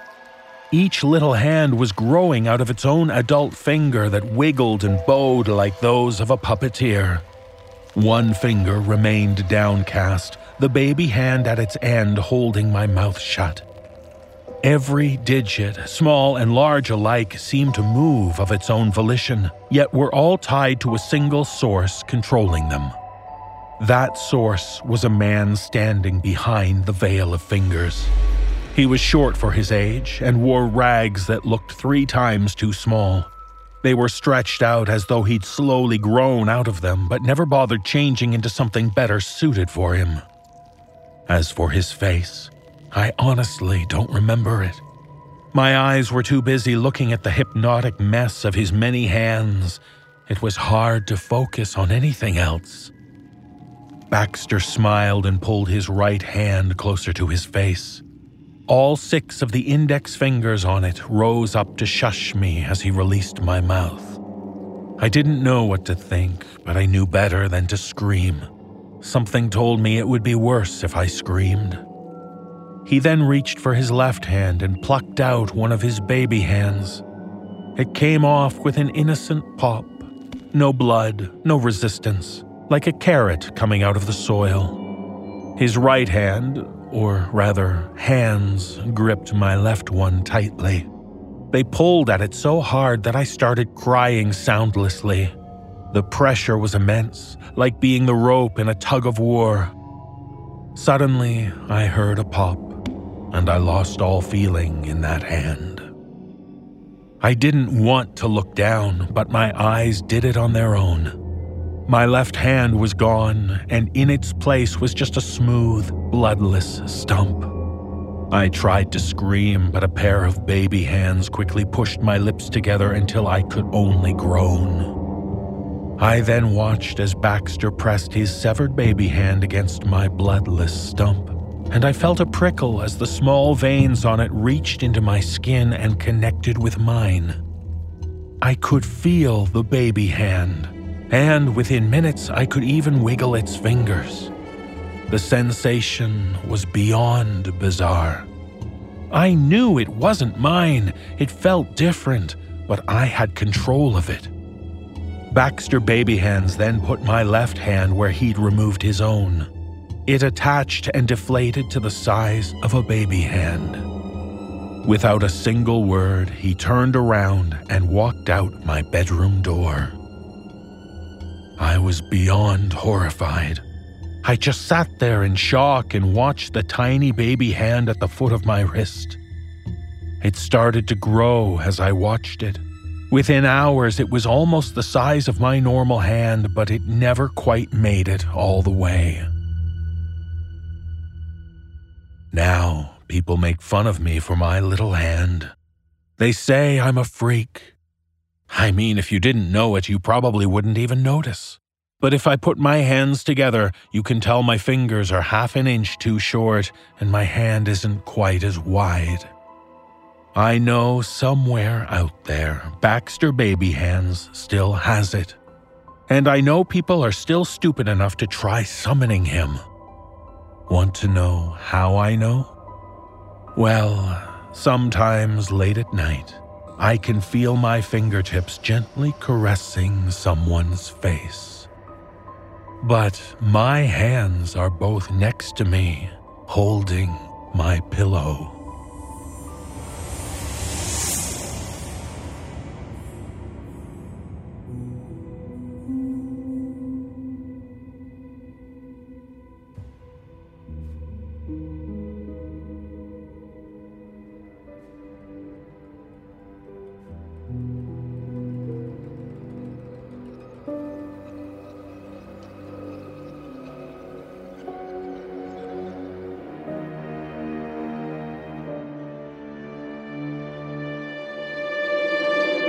Sometimes you might utterly hate your sibling, can't stand to be around them.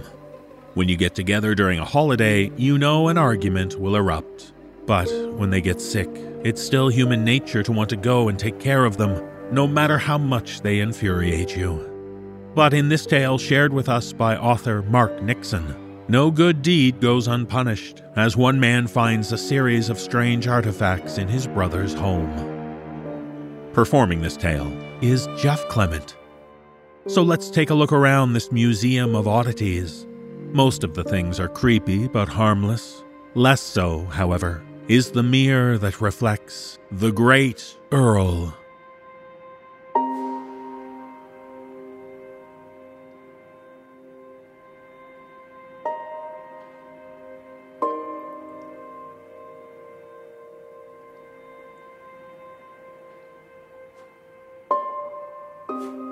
Hadn't known if the feeling I held for my brother was love.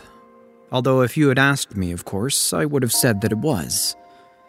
There was loyalty, yes, and some sort of fondness, but both were merely the result of time and expectation. Truth be told, I wouldn't have even said our relationship was on par with friendship. Sometimes I liked him, sometimes I didn't. There hadn't been any drama between us over the years. Even when his affairs came to light, I didn't shun him. And when his wife eventually left, I spent the obligatory extra time with him. In fact, after so many years, it seemed our contact would only spike when something negative happened in our lives. When our sister died last winter, for example. He spent Christmas with us. But of course, our time together only served to remind me why we didn't speak more regularly. Not long ago, however, his health began to decline rapidly. One day he'd been at the store and taken a fall, complaining of a faintness that had remained since. I'd assumed the eight years between us were becoming more evident and he was simply showing his age. After word of a second incident, I dutifully visited him, but he brushed the whole thing off like it was nothing. Then, admittedly, pushed more by my wife than my own concern, I returned some weeks later and found my brother bedridden and his house in disarray. Doctors came and went, and the most that could be said was that he was sick. But sick, he most certainly was. Julian had always been overweight and had shown it mostly in his face, but now his cheeks were gaunt and his eyes looked positively sunken. And myself, having always been a slim man, began to see more of a physical resemblance between us and indeed our late father. Perhaps it was this skin deep reminder that led me to become his unofficial carer of sorts. I would visit most days after work to help him out of his bed or armchair for dinner, run a bath, and such. He accepted the help reluctantly, though over time it became more of a necessity than a courtesy. Before long, we hired professional help who would spend most of the day with him before I arrived. Julian began to appreciate my visits more and more. Cynically, I took this to be the natural vulnerability we all experience when sick, rather than a true blossoming of his feelings. Or perhaps I simply felt better thinking that way. You would think all the time away from home would have put a strain on my family, but things could scarcely have gone better. Our daughter completed her master's with distinction and quickly found funding for a PhD. My wife inherited a good sum of money from an aunt she had barely known. And at work, I enjoyed success that rarely came so readily. Even our dog, who I suspected had been on his way to death's door, suddenly found new life and sprang back into good health. Julian, however, was only deteriorating further, and eventually, under much duress, his doctor convinced him to go into hospital for observation. Although his visit would ultimately prove fruitless, my wife and I opted to spend a weekend at his home, making it as clean and comfortable as possible. Having never kept much company since the divorce, it could be said that my brother lived in organized chaos. His home was cluttered with antiques, knickknacks, and piles of books that seemed to be in no discernible order. I made futile attempts to arrange things, but abandoned this endeavor before long. Instead, we opted to simply clean and declutter. Upon further investigation, it appeared that Julian's tastes had branched out into the more arcane and eccentric objects. He'd harbored unusual tastes even as a child. When forced to go outside and play with the other boys, he would wander around the yard looking for insects and lost toys. Most of his collection rarely moved once allocated a place on one of the many wooden shelves. There were Templar artifacts, ancient Nordic tools, Native American tools, and, on one prominent spot, some sort of African fertility statue, the eyes of which seemed to follow me as I moved about the room. I would have turned it away were it not for the enormous phallus that would have knocked over everything else in its path. The collection of esoterica was a variety of conflicting cultures and ideologies. The more I saw of it, the more it seemed my brother had simply accumulated the bizarre for the sake of it. His interests appeared less scholarly and more pretentious. It wasn't until I began to dust his bedroom that I came across a more commonplace side to his collection. Now that I was simply not entering to address an immediate need of my brother's, I was able to properly take in his bedroom. Julian never seemed to wear more than one outfit, or at least, there were never more than three in circulation at any time.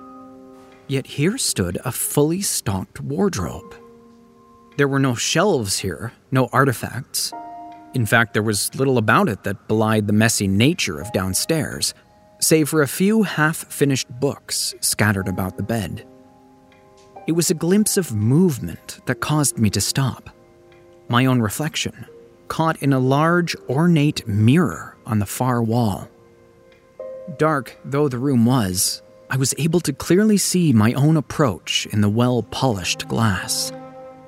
The mirror seemed to be one of the few things in the house that had been regularly cleaned, though perhaps not to my own standards.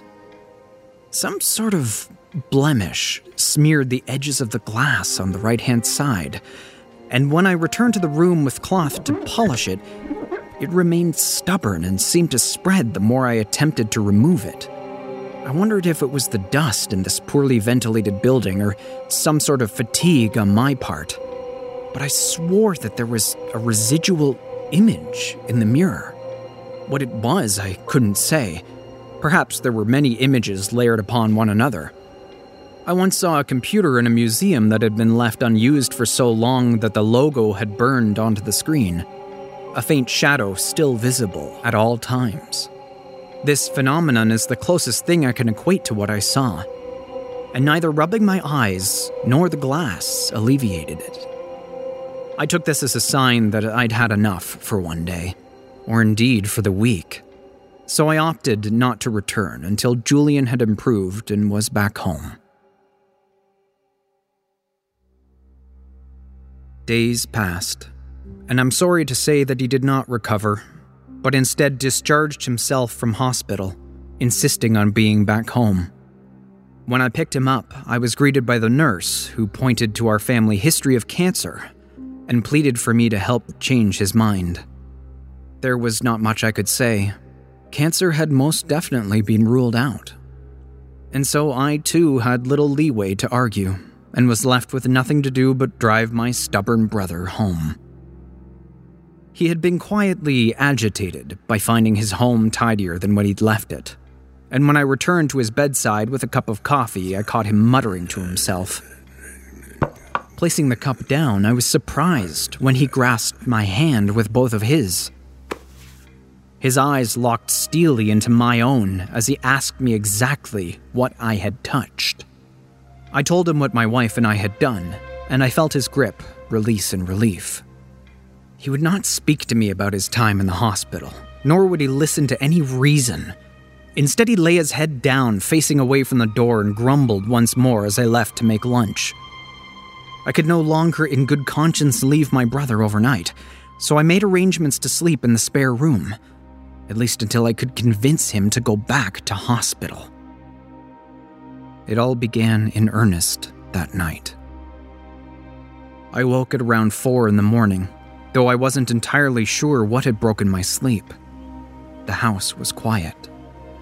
I looked out the window, and the moon was hidden behind thick clouds bathing the room in an ethereal glow.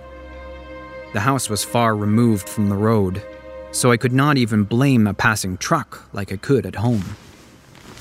Perturbed, I got out of bed and walked to the door to see if Julian were awake also.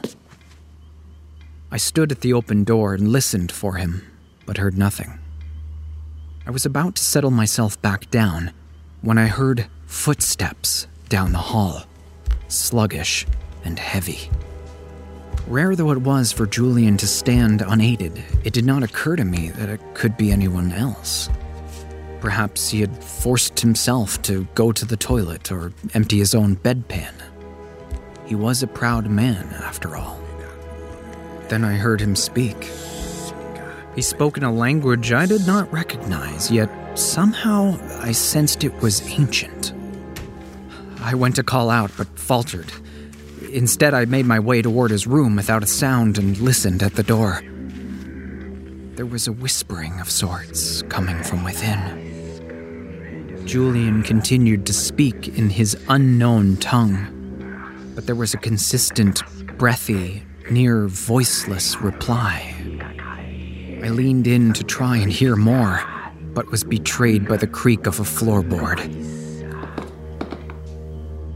Suddenly, all sound from within ceased, and I pushed open the door to make it seem as if I had not been lurking, and instead had come in to check on him. I found Julian standing by the mirror with a look of panic stretched across his pale face. He took a hand to his brow and feigned dizziness, but I was not entirely convinced by his performance. I rushed to him nonetheless, took his arm and shifted his weight onto mine. His other hand was clenched and caught my attention as it glistened in what little light there was. It was wet. I helped him onto bed and took the hand in mine. He struggled, but his strength failed him. The liquid was sticky, unmistakably blood. I asked him what he'd done. I demanded even that he tell me. But he refused and furnished no explanation. There was a large cut across his palm, too neat and precise in its angle to be anything other than self inflicted. I shook him, angry, but he refused to let me treat his wound in any way other than to clean and bandage it. We had never been a family to speak of emotional matters, but I begged him to tell me what was causing his self destruction. Without wavering, he told me in plain terms his certainty that he would soon die. He did not entertain my protests or reassurances and instead interrupted me to repeat his conviction. He insisted that I respect his privacy and stressed with great emphasis that he be allowed to finalize his affairs. When pressed, he assured me that all legal matters were settled, and he now simply needed to pay homage. Homage to what, he would not clarify. He has not been a God fearing man, but perhaps his illness had brought with it a newfound spirituality. After all, who knows how any of us will react near the end? I did not sleep again that night. In the morning, I waited until Mrs. Anderson, the help, arrived to bathe Julian before I made out as though I was leaving for work. Instead, I discreetly made my way to my brother's bedroom. The windows had not been opened since his return, and already it smelled of sweat mingled with the unmistakable metallic tinge of blood. I searched the room quietly, eventually running a hand under the mattress to discover metal. I grasped it, only to realize it was the hilt of a knife or dagger. When I pulled it out, it was indeed an ornamented knife. From what little I know, self harm would rarely occur across the palm, and any more serious attempts would be at the wrist. Nevertheless, I wrapped the thing in a handkerchief and pocketed it. Julian may be entitled to his privacy, but I would not be an accessory to his mania. Triumphant, I turned to leave the room and saw myself in the mirror once again. I had almost forgotten it was there, but now I laid eyes upon it. It was all I could think of. I approached, spotting dried blood in the creases of the frame, where feeble hands had failed to hide the evidence. The dark smudge I had seen before, although still present, had moved. No longer limiting itself to one side, it now bordered the glass entirely. I became aware of the shapes at the center, this time clearer, more defined. Yes, this time there was very much the outline of a house. My house. I recognized the great ash tree outside. As I blinked, the soft image of the tree split and half fell onto the house. I stared more intently and leaned in, struggling to make out further detail of this burned image. But my efforts only revealed my own reflection. I looked tired, which was understandable, and my tie was crooked. I went to straighten it when I became aware of a tall shadow standing behind my right shoulder. I turned, but was completely alone. I looked back to the mirror, and not only was the shape absent, but so too was the residual image. I collected myself, not so much embarrassed, but more irritated. Tonight, I would confront Julian. I was tired of his games.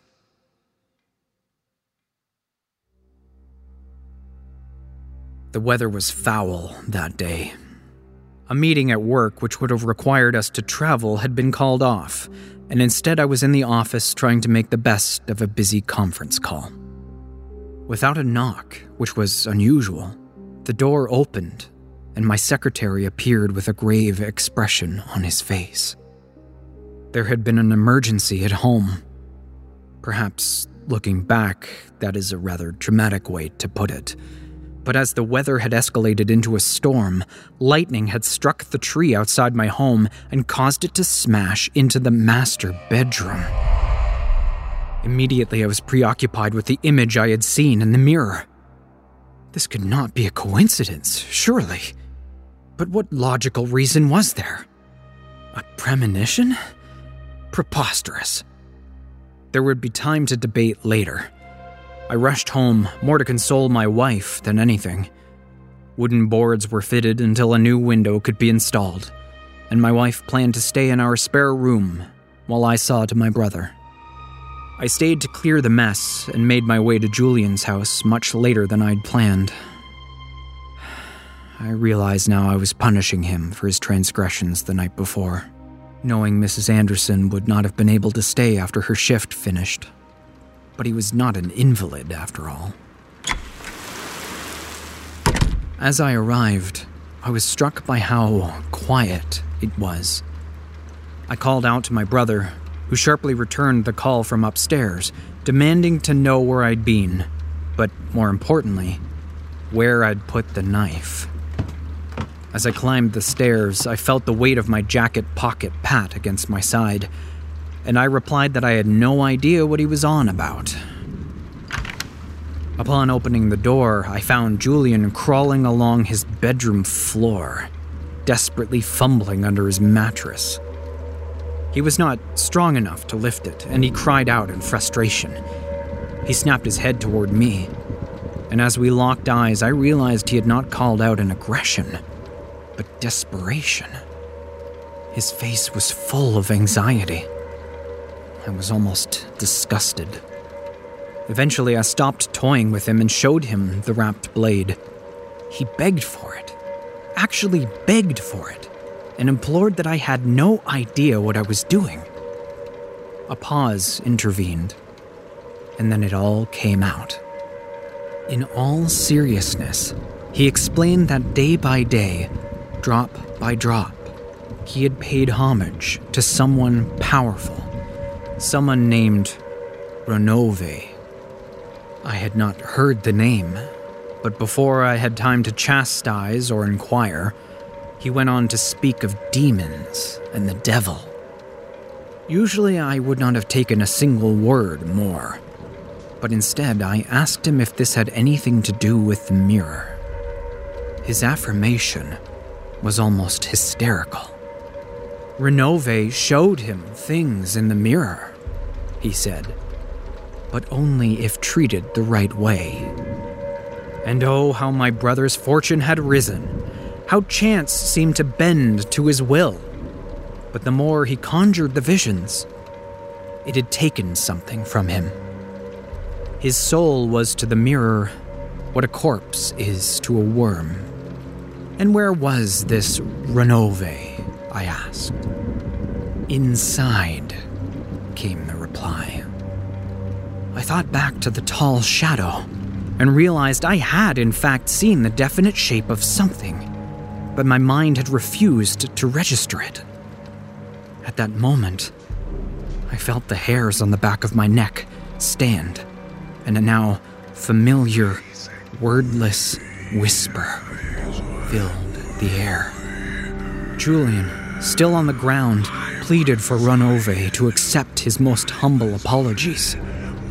He looked up and snarled that he had done it all for me. He said kind things to me in an angry sort of way, as if he resented me for making him say them. Gradually, a resigned state of calm fell upon my brother. It was time, he said. Time for him to give himself completely to his master. He promised that I would live more comfortably than I could dare to dream, and not just for the money he would leave, but for serendipity and happiness, too. I was told that I could not ask for more, but more importantly, I should not ask for more. More whispers came, no longer in the air, but spilling into my ears, and impossible to ignore. The ground seemed to reject me like the lurch one feels when an elevator starts.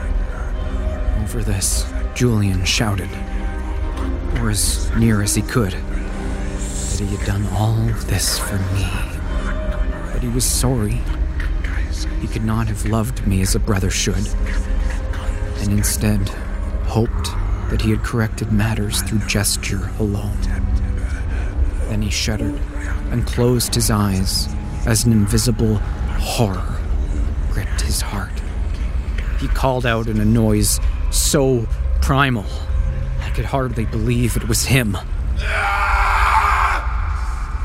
He was silent after that, and somehow I knew he was dead before he slumped to the floor. Through his slow sacrifice, my brother had promised to provide, and it seemed the final offering had just been accepted. I turned to the mirror, now drawn to it. The whispers, now in my mind, became clear, foreign words. Languages that were old when Egypt was young. And I understood them. Promises were being made, deals were being bartered. Before I could change my mind, I approached the mirror. Step by step, I felt myself become something less, but found it bearable all the same. I had been warned not to ask for more, and yet it seemed that there was so much more to be had. I watched myself unwrap the blade and hold it tightly in my palm. With my other, I withdrew it sharply and then dropped it. My hand opened and closed to increase the flow, and I smeared it against the glass. The very ground tried to stop what was happening, but it was too late. Fingers appeared from under the glass, like a hand under water. Long and black, they gripped the frame of the mirror and squeezed as they pulled the weight forward. Welcome, Renove, great Earl of Hell.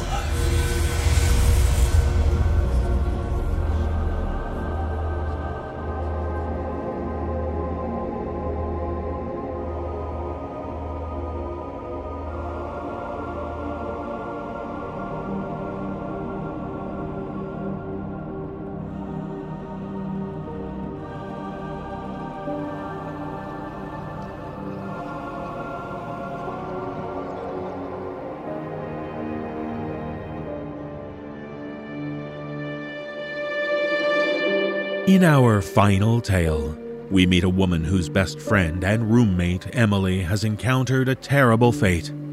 She's fallen into a coma, suddenly and unexpectedly. A long sleep, you could call it. But in this tale, shared with us by author Caryn Larrinaga, it's not Emily who's most affected by tiredness, it's her friend. You see, every time she's tired, she sees Emily all around. Performing this tale are Jessica McEvoy, Nikolle Doolin, Addison Peacock, and Mary Murphy. So try to stay awake, because if you fall asleep, then you might just find out why Emily needs you. And sometimes it can be dangerous to help a friend in need.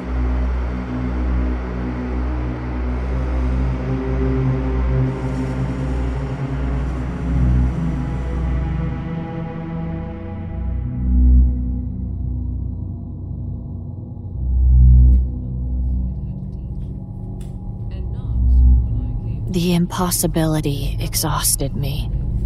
She couldn't be there. But in defiance of all logic, Emily lurked in the corner of the classroom, trying to catch my eye from behind Dr. Radcliffe's desk. It took effort to ignore her, to block out the stare that burned into my forehead in a way it had never done while she was still awake. I refused to look choosing instead to focus on the half empty can of super energy blast at the edge of my desk. She's not here. She's not here. The repeated mantra didn't do any good. Emily remained, her brown eyes wide and unblinking, same as she'd done for the past week. No matter where I was, no matter what time of day, if I got tired enough, she'd be there. Chugging energy drinks bought me a couple sleepless days and nights of peace, but the caffeine crash loomed right around the corner. The fatigue pressed down on me like a weight.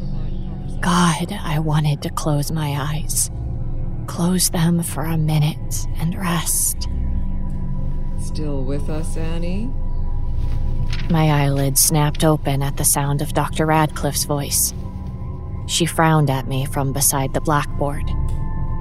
Sorry. I cleared my throat and stretched in my seat, then grabbed my pen and tried to copy the chart Dr. Radcliffe had written while I'd been dozing. I welcomed the distraction from Emily's gaze, and I took care to write my notes, including more details than I'd ever done in four years of college. As you can see, the grading is very straightforward. If you get your senior projects in on time, follow the formatting guidelines, and stay on topic, there's no reason you won't pass. See me during my office hours if you have additional questions. Class dismissed. There was a loud scraping of chairs as the other students in my advisory group packed up their things and left the classroom. I stuffed my notebook into my messenger bag, hoping to sneak out while Dr. Radcliffe erased the board. But when I raised my head, she was already standing at my desk. Do you have a minute? Sure. I tried to make it sound casual, like I had no idea what she wanted to talk to me about, but the spike in my voice betrayed me. Dr. Radcliffe half sat on the desk across from mine and looked at me for a few silent moments. I ran my hands over my head and straightened my ponytail, hoping I didn't look as disheveled as I felt. I showered at least twice a day in my bid to stay awake, but my old routine of straightening my hair and picking fun layered outfits had long since fallen to the wayside in favor of hair ties and whatever t shirt smelled cleanest. At last, she spoke, tilting her head toward my energy drink. Doesn't seem to be working. No, not really. Listen, I know you've got a lot of finals to study for, and I can't imagine what you must be going through since Emily. Well, I'm extending the deadline on your senior project. Why don't you take summer semester to wrap it up? I shook my head. You don't need to do that for me. I'm fine. I really think you should. It could make. No! The booming volume of my voice surprised me. I lowered it to explain myself. I appreciate your concern, but I don't want to delay my graduation. Another semester here would do me in. I couldn't take the stares from my classmates, the pity from my professors. Emily was the one who'd gotten sick, not me. She was the one who wouldn't wake up, but nobody was trying to help her. They all seemed focused on me. I didn't get it. I wasn't Emily's only roommate. I wasn't even the one who'd found her and called the paramedics. I wondered if Zuri's professors offered to extend deadlines or waive assignments. Knowing Zuri, probably not. I'll have my project to you next week, same as everybody else. I zipped my backpack and stood. I felt Dr. Radcliffe's eyes following me out of the classroom, but I didn't turn around. Her gaze was a hell of a lot easier to ignore than Emily's.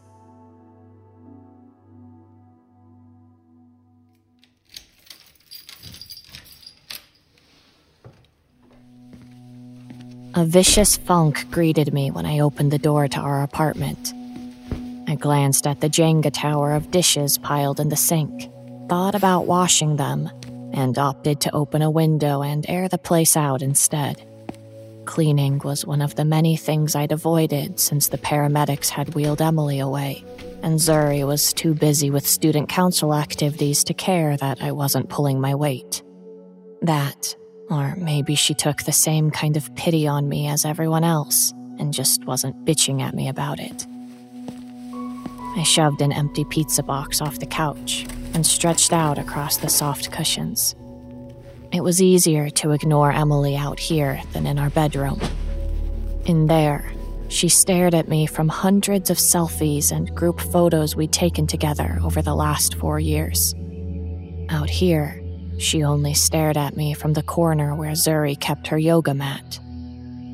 Hey, Emily. I know you're a figment of my imagination, but I'd still appreciate it if you'd let me squeeze in a nap before Chem Lab. She mouthed something in return, but I couldn't hear it. I could never hear it. The words were probably random song lyrics or something else my brain was too worn out to process in any healthy way. Maybe after graduation, when there was more space in my head, I'd finally figure it out. A light hum filled my ears. I felt the forceful tug of sleep on my eyelids. My body, impatient for rest, deep, quality rest, tugged me deeper into the cushions. I closed my eyes and hovered briefly on the edge between consciousness and nothingness. Annie! Emily's voice slapped the buzz of sleepiness from my mind.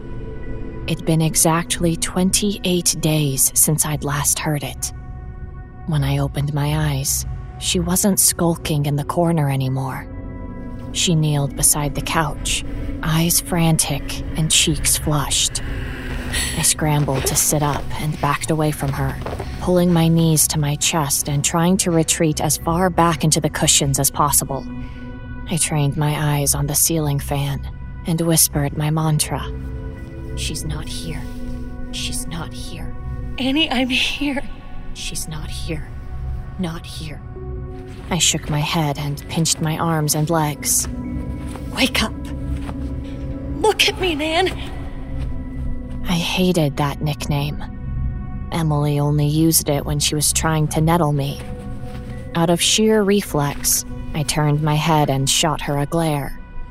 Her eyes went wide, and words, finally audible after so long, spilled out of her mouth at light speed. Listen, you're awake, and I'm here. She glanced down at her chest, which was translucent enough that I could see the pile of unwashed clothes behind her. Or I guess part of me is. My body's still in the hospital. But I hate it there, Annie. Please help me come home. I stared at her, really looking for the first time in weeks. Is it really you? She tried to grab for my hand, but she passed right through my body. Yes, it's me. I've been trying to talk to you for days.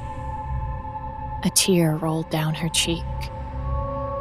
I can't believe you can actually hear me. My brain imitated my car's engine in the dead of winter, half starting and then choking out. Again and again, I turned the keys, trying to process what the hell was going on here. Emily, in our living room, talking to me. But it couldn't be real. She couldn't be real. I'd seen her the day before in her hospital room, tubes and wires coming out of her throat and arms. She'd been skinnier there, thinner than she looked now, with limp, stringy hair and skin the color of ash. You're not here. You're in a coma. You're sick. I'm not sick. She reached for me again, then seemed to remember that she couldn't touch me and dragged her hand down her face instead. That's why I need to get out of there. The doctors will never be able to help me. It's not an infection or a fever. I'd never seen that desperate look in her eyes before. Even when she'd been stressed or sad, there'd always been a light, a hint of a smile waiting to be coaxed out by a good joke. I'd never imagined she could look so frightened. My chest constricted. This was something I hadn't imagined. This was real. Emily, my best friend, my confidant, the person who'd gotten me through every failed test and bad breakup, sat here, translucent, asking for my help. I straightened up. Okay, if you're not sick, why are you in a coma? It was a demon. A demon. Under different circumstances, I would have laughed. On a normal day, Emily might have been rehearsing for an audition or playing a practical joke. But I didn't think Emily would have stalked me like a living ghost for the past week just to prank me. So I had to take anything she told me at face value. Which means, I realized, that she's talking about an honest to God, actual demon. I struggled for words. I don't. I don't know how I can help with that. Emily's face was still flushed, but now that I'd agreed she was, in fact, somehow visiting me from the confines of her hospital bed, her pupils had grown still, and she looked less like a desperate addict jonesing for her next fix. There's a book in my desk. Get it. The last page has everything you need to know. Okay, I'll be right back. As much as I loved Emily, my self preservation instincts wouldn't let me stand up, walk by her, and then turn my back to her to go down the hall. Instead, I climbed over the back of the couch like a weirdo and shuffled out of the room in reverse, not turning around until I entered our bedroom and closed the door.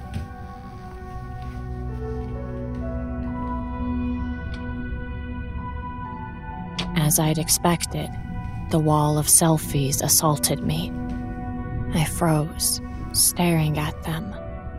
Emily was everywhere, smiling, laughing, sharing her brilliant light with the world. I didn't want that light to go out forever. I balled my hands into fists and marched across the room, letting hundreds of pairs of brown eyes follow me to Emily's desk. I hadn't touched so much as a pencil on it since she'd gotten sick. No, since she'd been taken. But now I rifled through every stack of paper, upended every drawer in search of whatever book she'd been talking about. The only books I'd found were textbooks, and the last pages of those were appendixes and glossaries. Nothing in them suggested Hey, I can help with this demon problem. Damn it! I banged my fists on the desk, and something landed on my foot. A small brown book that barely filled my hand when I picked it up. I ran my thumb down the empty spine. There was no title, no markings at all, just smooth, faded leather. I pulled back on the pages and let them flip past me. Neat, cramped handwriting filled each page. Journal. I knew it wasn't Emily's. She always said journaling was too much work, but she kept a diary in her own way. She had accounts on every kind of social media and busily photographed and posted the most mundane details of her daily life, especially if she encountered a stray animal or a particularly cute cup of coffee. Plus, her handwriting was a loopy, messy, half cursive that was a headache to read. Whoever wrote this clearly took extra effort to make sure it was legible. It looked like it could have been typed, except for variations in print size and the occasional ink blot. The book was short, and it didn't take long to flip to the end. A perfect circle filled with odd shapes and symbols took up the entire last page. Most of it didn't make any sense to me but a few looked like stick figures and stars. Below the circle, there was a drawing of a single lit candle, beside which were thick block letters spelling Transiit in Tenebrae. Still examining that final page, I opened the bedroom door and went back to the couch. Where the hell did you get this? There was no answer, and Emily was gone when I raised my head. I sighed. Searching her desk had gotten me so keyed up I could have run a marathon. I was more awake than I'd been in almost a month, and she only appeared when I was beat. I'd have to wait until the high of excitement wore off. The stink from the kitchen sink wafted over to me, pulled by the breeze from the open window. Might as well wear myself out. I turned on the faucet.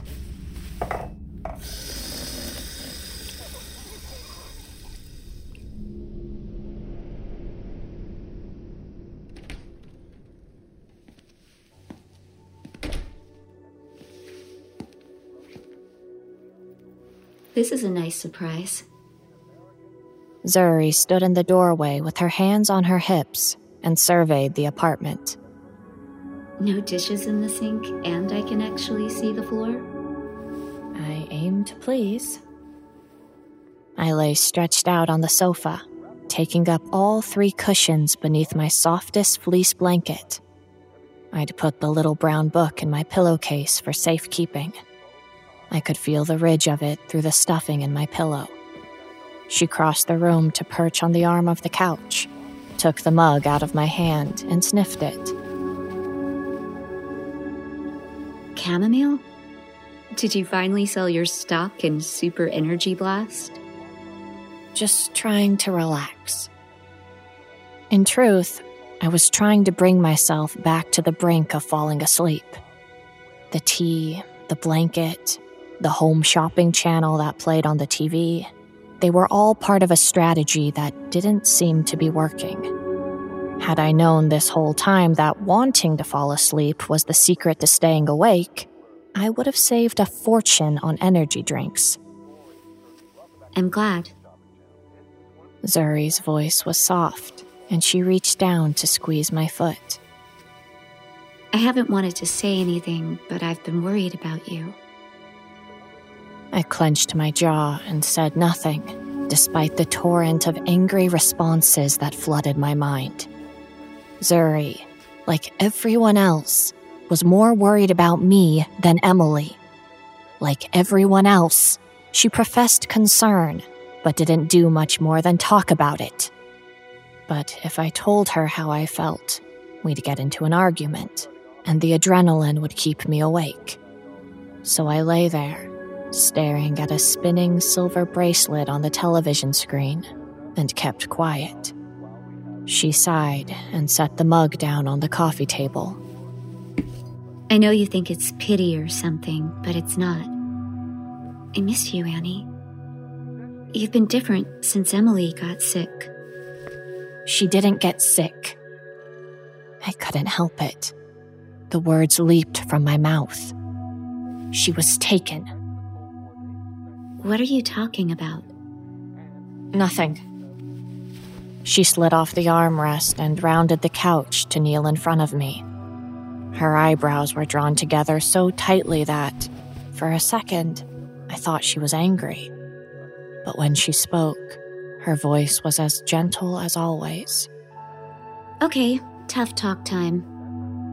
I've been trying to figure out how to have this conversation with you for weeks, but I couldn't find the right words. Well, screw the right words, Annie. You need help. I narrowed my eyes at her. Help? You're not processing what happened to Emily in a healthy way. There are grief counselors. Grief? She's not dead. Well, she might as well be. For the first time in the four years I'd known her, Zuri raised her voice to a near shriek. She grabbed one of my hands in both of hers, and her eyes filled with tears. Don't you get it? She's probably never going to wake up. Every day she's in that coma, it's less and less likely she'll come back to us. We have to let go. I yanked my hand out of her grasp. Let go? How can you say that? She's our friend. She was our friend. That's what I'm saying. Since the moment the paramedics wheeled her out of here, she's been gone. Can't you feel it? Feel what? She used to fill this whole place with light and energy. Zuri looked around the room with flat, sad eyes. I can't feel her here anymore. Maybe you can't, but I can. I've seen her. Would she believe me if I told her Emily had been kneeling in exactly the same spot Zuri now sat just hours earlier? I've talked to her. Oh, Annie. She sat back on her heels and let her hands fall into her lap. Why didn't you tell me it's gotten this bad? When could I have told you? You're never home. She pursed her lips. For a minute, I thought it was over, that I'd won this argument. It was a good thing, too, because I was starting to shake, and I knew I'd already undone all the work I'd put into relaxing.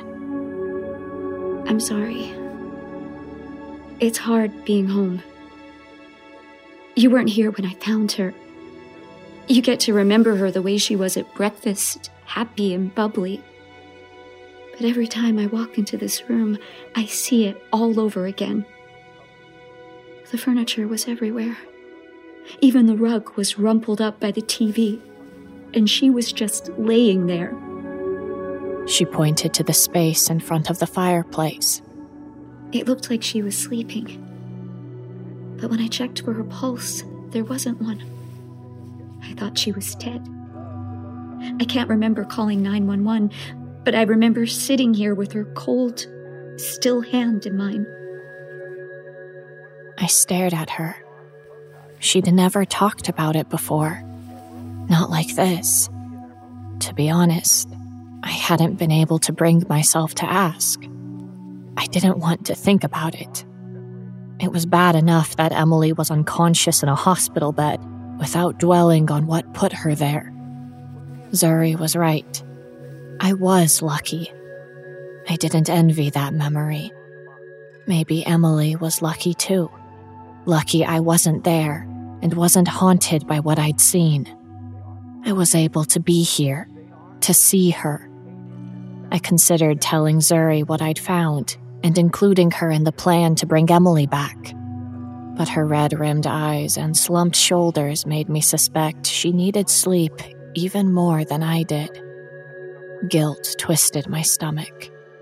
I'd been so wrapped up in my own sadness that I hadn't been paying attention to hers. Can I get you anything? Want some of this tea? There's only one thing I want. I want you to get help. I want you to be able to move on. Okay. Compared to what I faced with Emily, Zuri's request was nothing. I'm guessing you already have the name of somebody you want me to see, right? I'll call them tomorrow and make an appointment. Zuri's eyes widened. Really? Really. She jumped forward, pulled me into a tight hug, and whispered in my ear.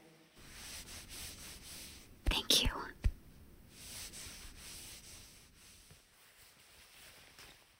Why don't you go lie down or something? She pulled away from me and shook her head. I've got to plan a meeting for the graduation concert. It's going to be really nice. They're going to dedicate a song to Emily. She ran the middle finger of each hand under her eyes, brushing away gray lines of running mascara. I'm going to splash some water on my face and head back to campus.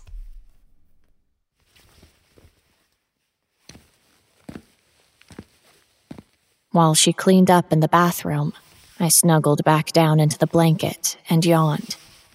If she was that happy getting me to agree to see a counselor, I couldn't wait to see her face when Emily woke up.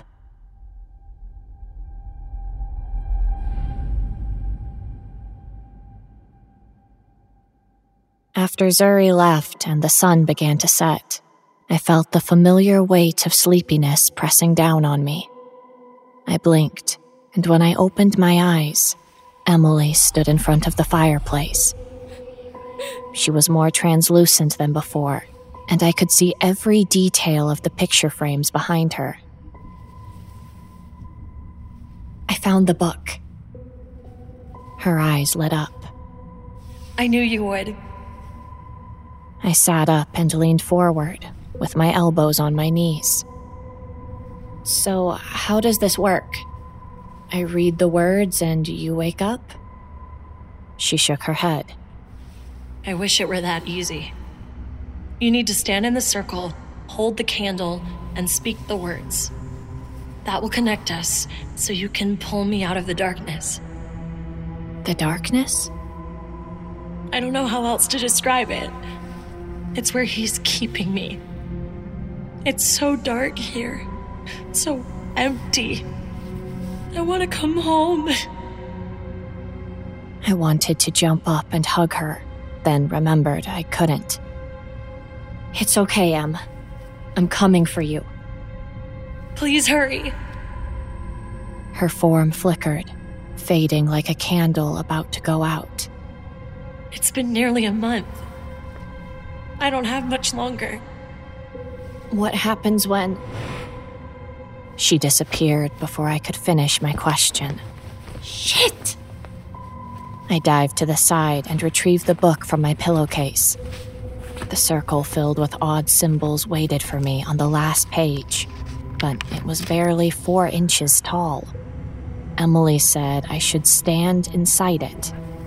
I needed to draw a much larger version, plus find a candle somewhere. Swearing under my breath, I dashed into the kitchen and started rummaging through our junk drawer.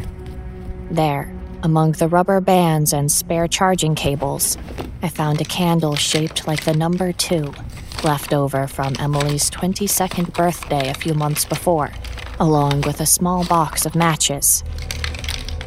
Aha! At the back of the drawer, my hand closed around a cold metal tube.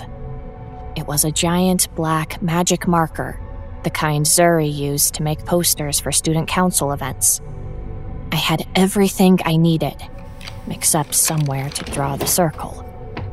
I crossed back into the living room, twisting the marker between my fingers and racking my brain for something I could draw on. Regular paper was too small.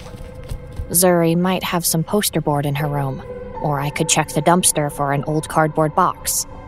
Or to hell with it. I could draw on the floor. We'd lose our deposit when we moved out after graduation. Maybe I could cover it with the rug. It wasn't even a rug, really. It was a thin piece of carpet the previous tenants left behind. I lifted the edge and saw a curved line delicately carved into the scuffed hardwood beneath the rug. It looked like a piece of a circle. I dropped the corner back down with a slap, dragged the coffee table out of the way, and pulled the rug over the back of the couch to fully expose the floor. I was right. It was a circle. The carving was faded, but some parts stood out clearly, especially in the lower traffic areas where the coffee table normally sat. There, I could easily make out a figure encased in a star that matched the last page in Emily's book. Did she draw this? I bent down and ran my thumb along the edge of the design, feeling the smoothness of the floor that was barely marred by the shallow carving. It seemed old, like years of feet walking on top of it had sanded down the ridges and made the lines less severe.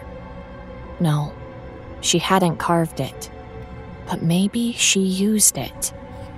I stood and walked forward, wondering how many of her steps I was retracing. The instant my feet hit the center of the circle, the little hairs on the back of my neck twitched. I was close to something powerful. I suddenly wanted to leave the apartment, find Zuri at her meeting, and never return. I certainly didn't want to light the candle that threatened to slip out of my sweaty fingers, and the thought of speaking those foreign words made bile rise up in my throat. But when I closed my eyes, I saw Emily's fading figure and heard her plea for help. It's so dark here. It's so empty. I want to come home. She was depending on me. She'd stood by me for four years. Four years of roller coaster emotions, insane workloads, and living on a shoestring in the hopes we'd have a better future. Now, all she needed from me was one thing. One small thing, really. To swallow my fear and stick to the plan so she could have that future. I gulped down the stomach acid, struck a match, and lit the candle. Holding it above my head, I spoke the words from the book.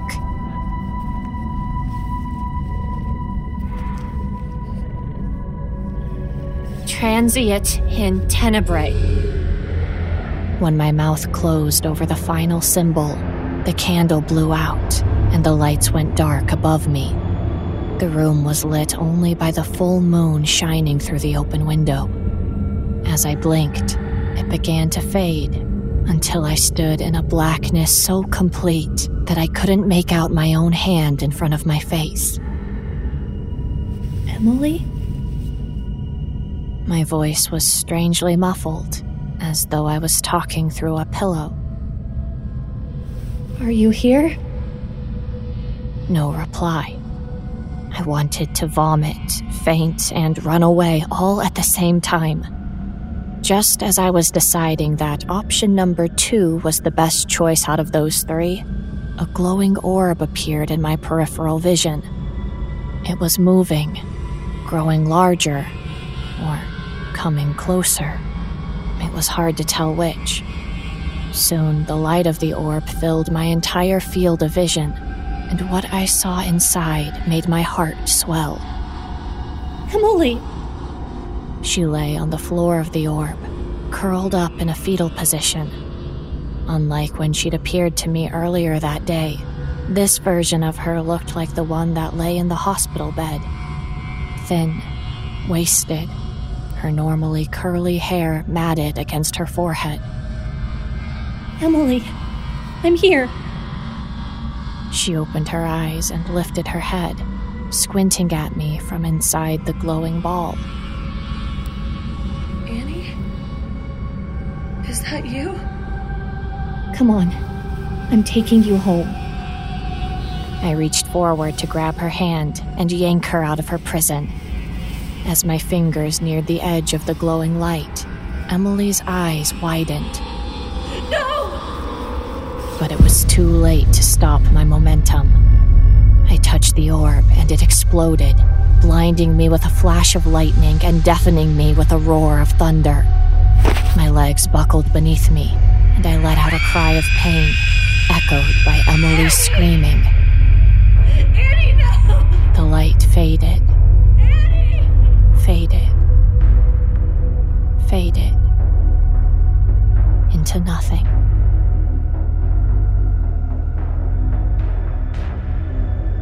Emily didn't have long. Soon I knew she'd become like the dozens of other husks in the orb with us. They'd been people once. Now they looked like set pieces from a horror film about a mummy's tomb. I'd spent days pounding at the glowing haze that surrounded us. It looked like little more than smoke, but was as solid as steel. I was too weak for that now, too weak to fight. Instead, I sat on the floor of the orb and stroked Emily's hair, listening to her ragged breathing. Through the haze, I could make out Zuri sitting on the couch in our living room. She hugged a pillow to her chest and cried, her tears spilling onto my fleece blanket. My heart ached for her, for all of us, but there was nothing I could do. The demon had already taken my form, following Zuri and haunting her at her most exhausted. Soon enough, she'd find the book, and she'd already seen the carving. Twice. Emily was too weak to answer my questions, and I wondered what form the demon had taken to lure her here. Knowing her, it could have been anything from a scared puppy to a perfect stranger who needed help. No wonder she'd been the first to go. And soon, she really would be gone. I'd sit here, alone, until Zuri fell for the demon's tricks. At least then, I'd have someone to stroke my hair while I withered away in the darkness. The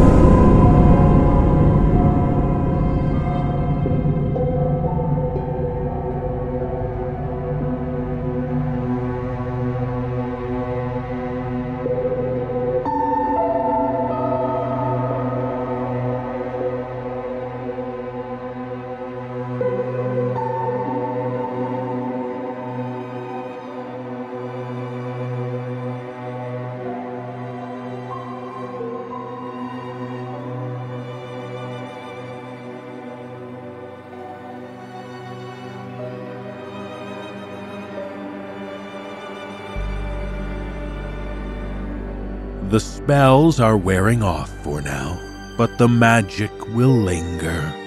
The shop will be open again next week with more spells to enchant you. Visit the NoSleepPodcast.com for show notes and more details about the people who bring you this production. And on their behalf, we thank you for being a supportive, sleepless member. This audio production is copyright 2020 by Creative Reason Media Inc. All rights reserved. The copyrights for each story are held by the respective authors. No duplication or reproduction of this audio program is permitted without the written consent of Creative Reason Media Inc.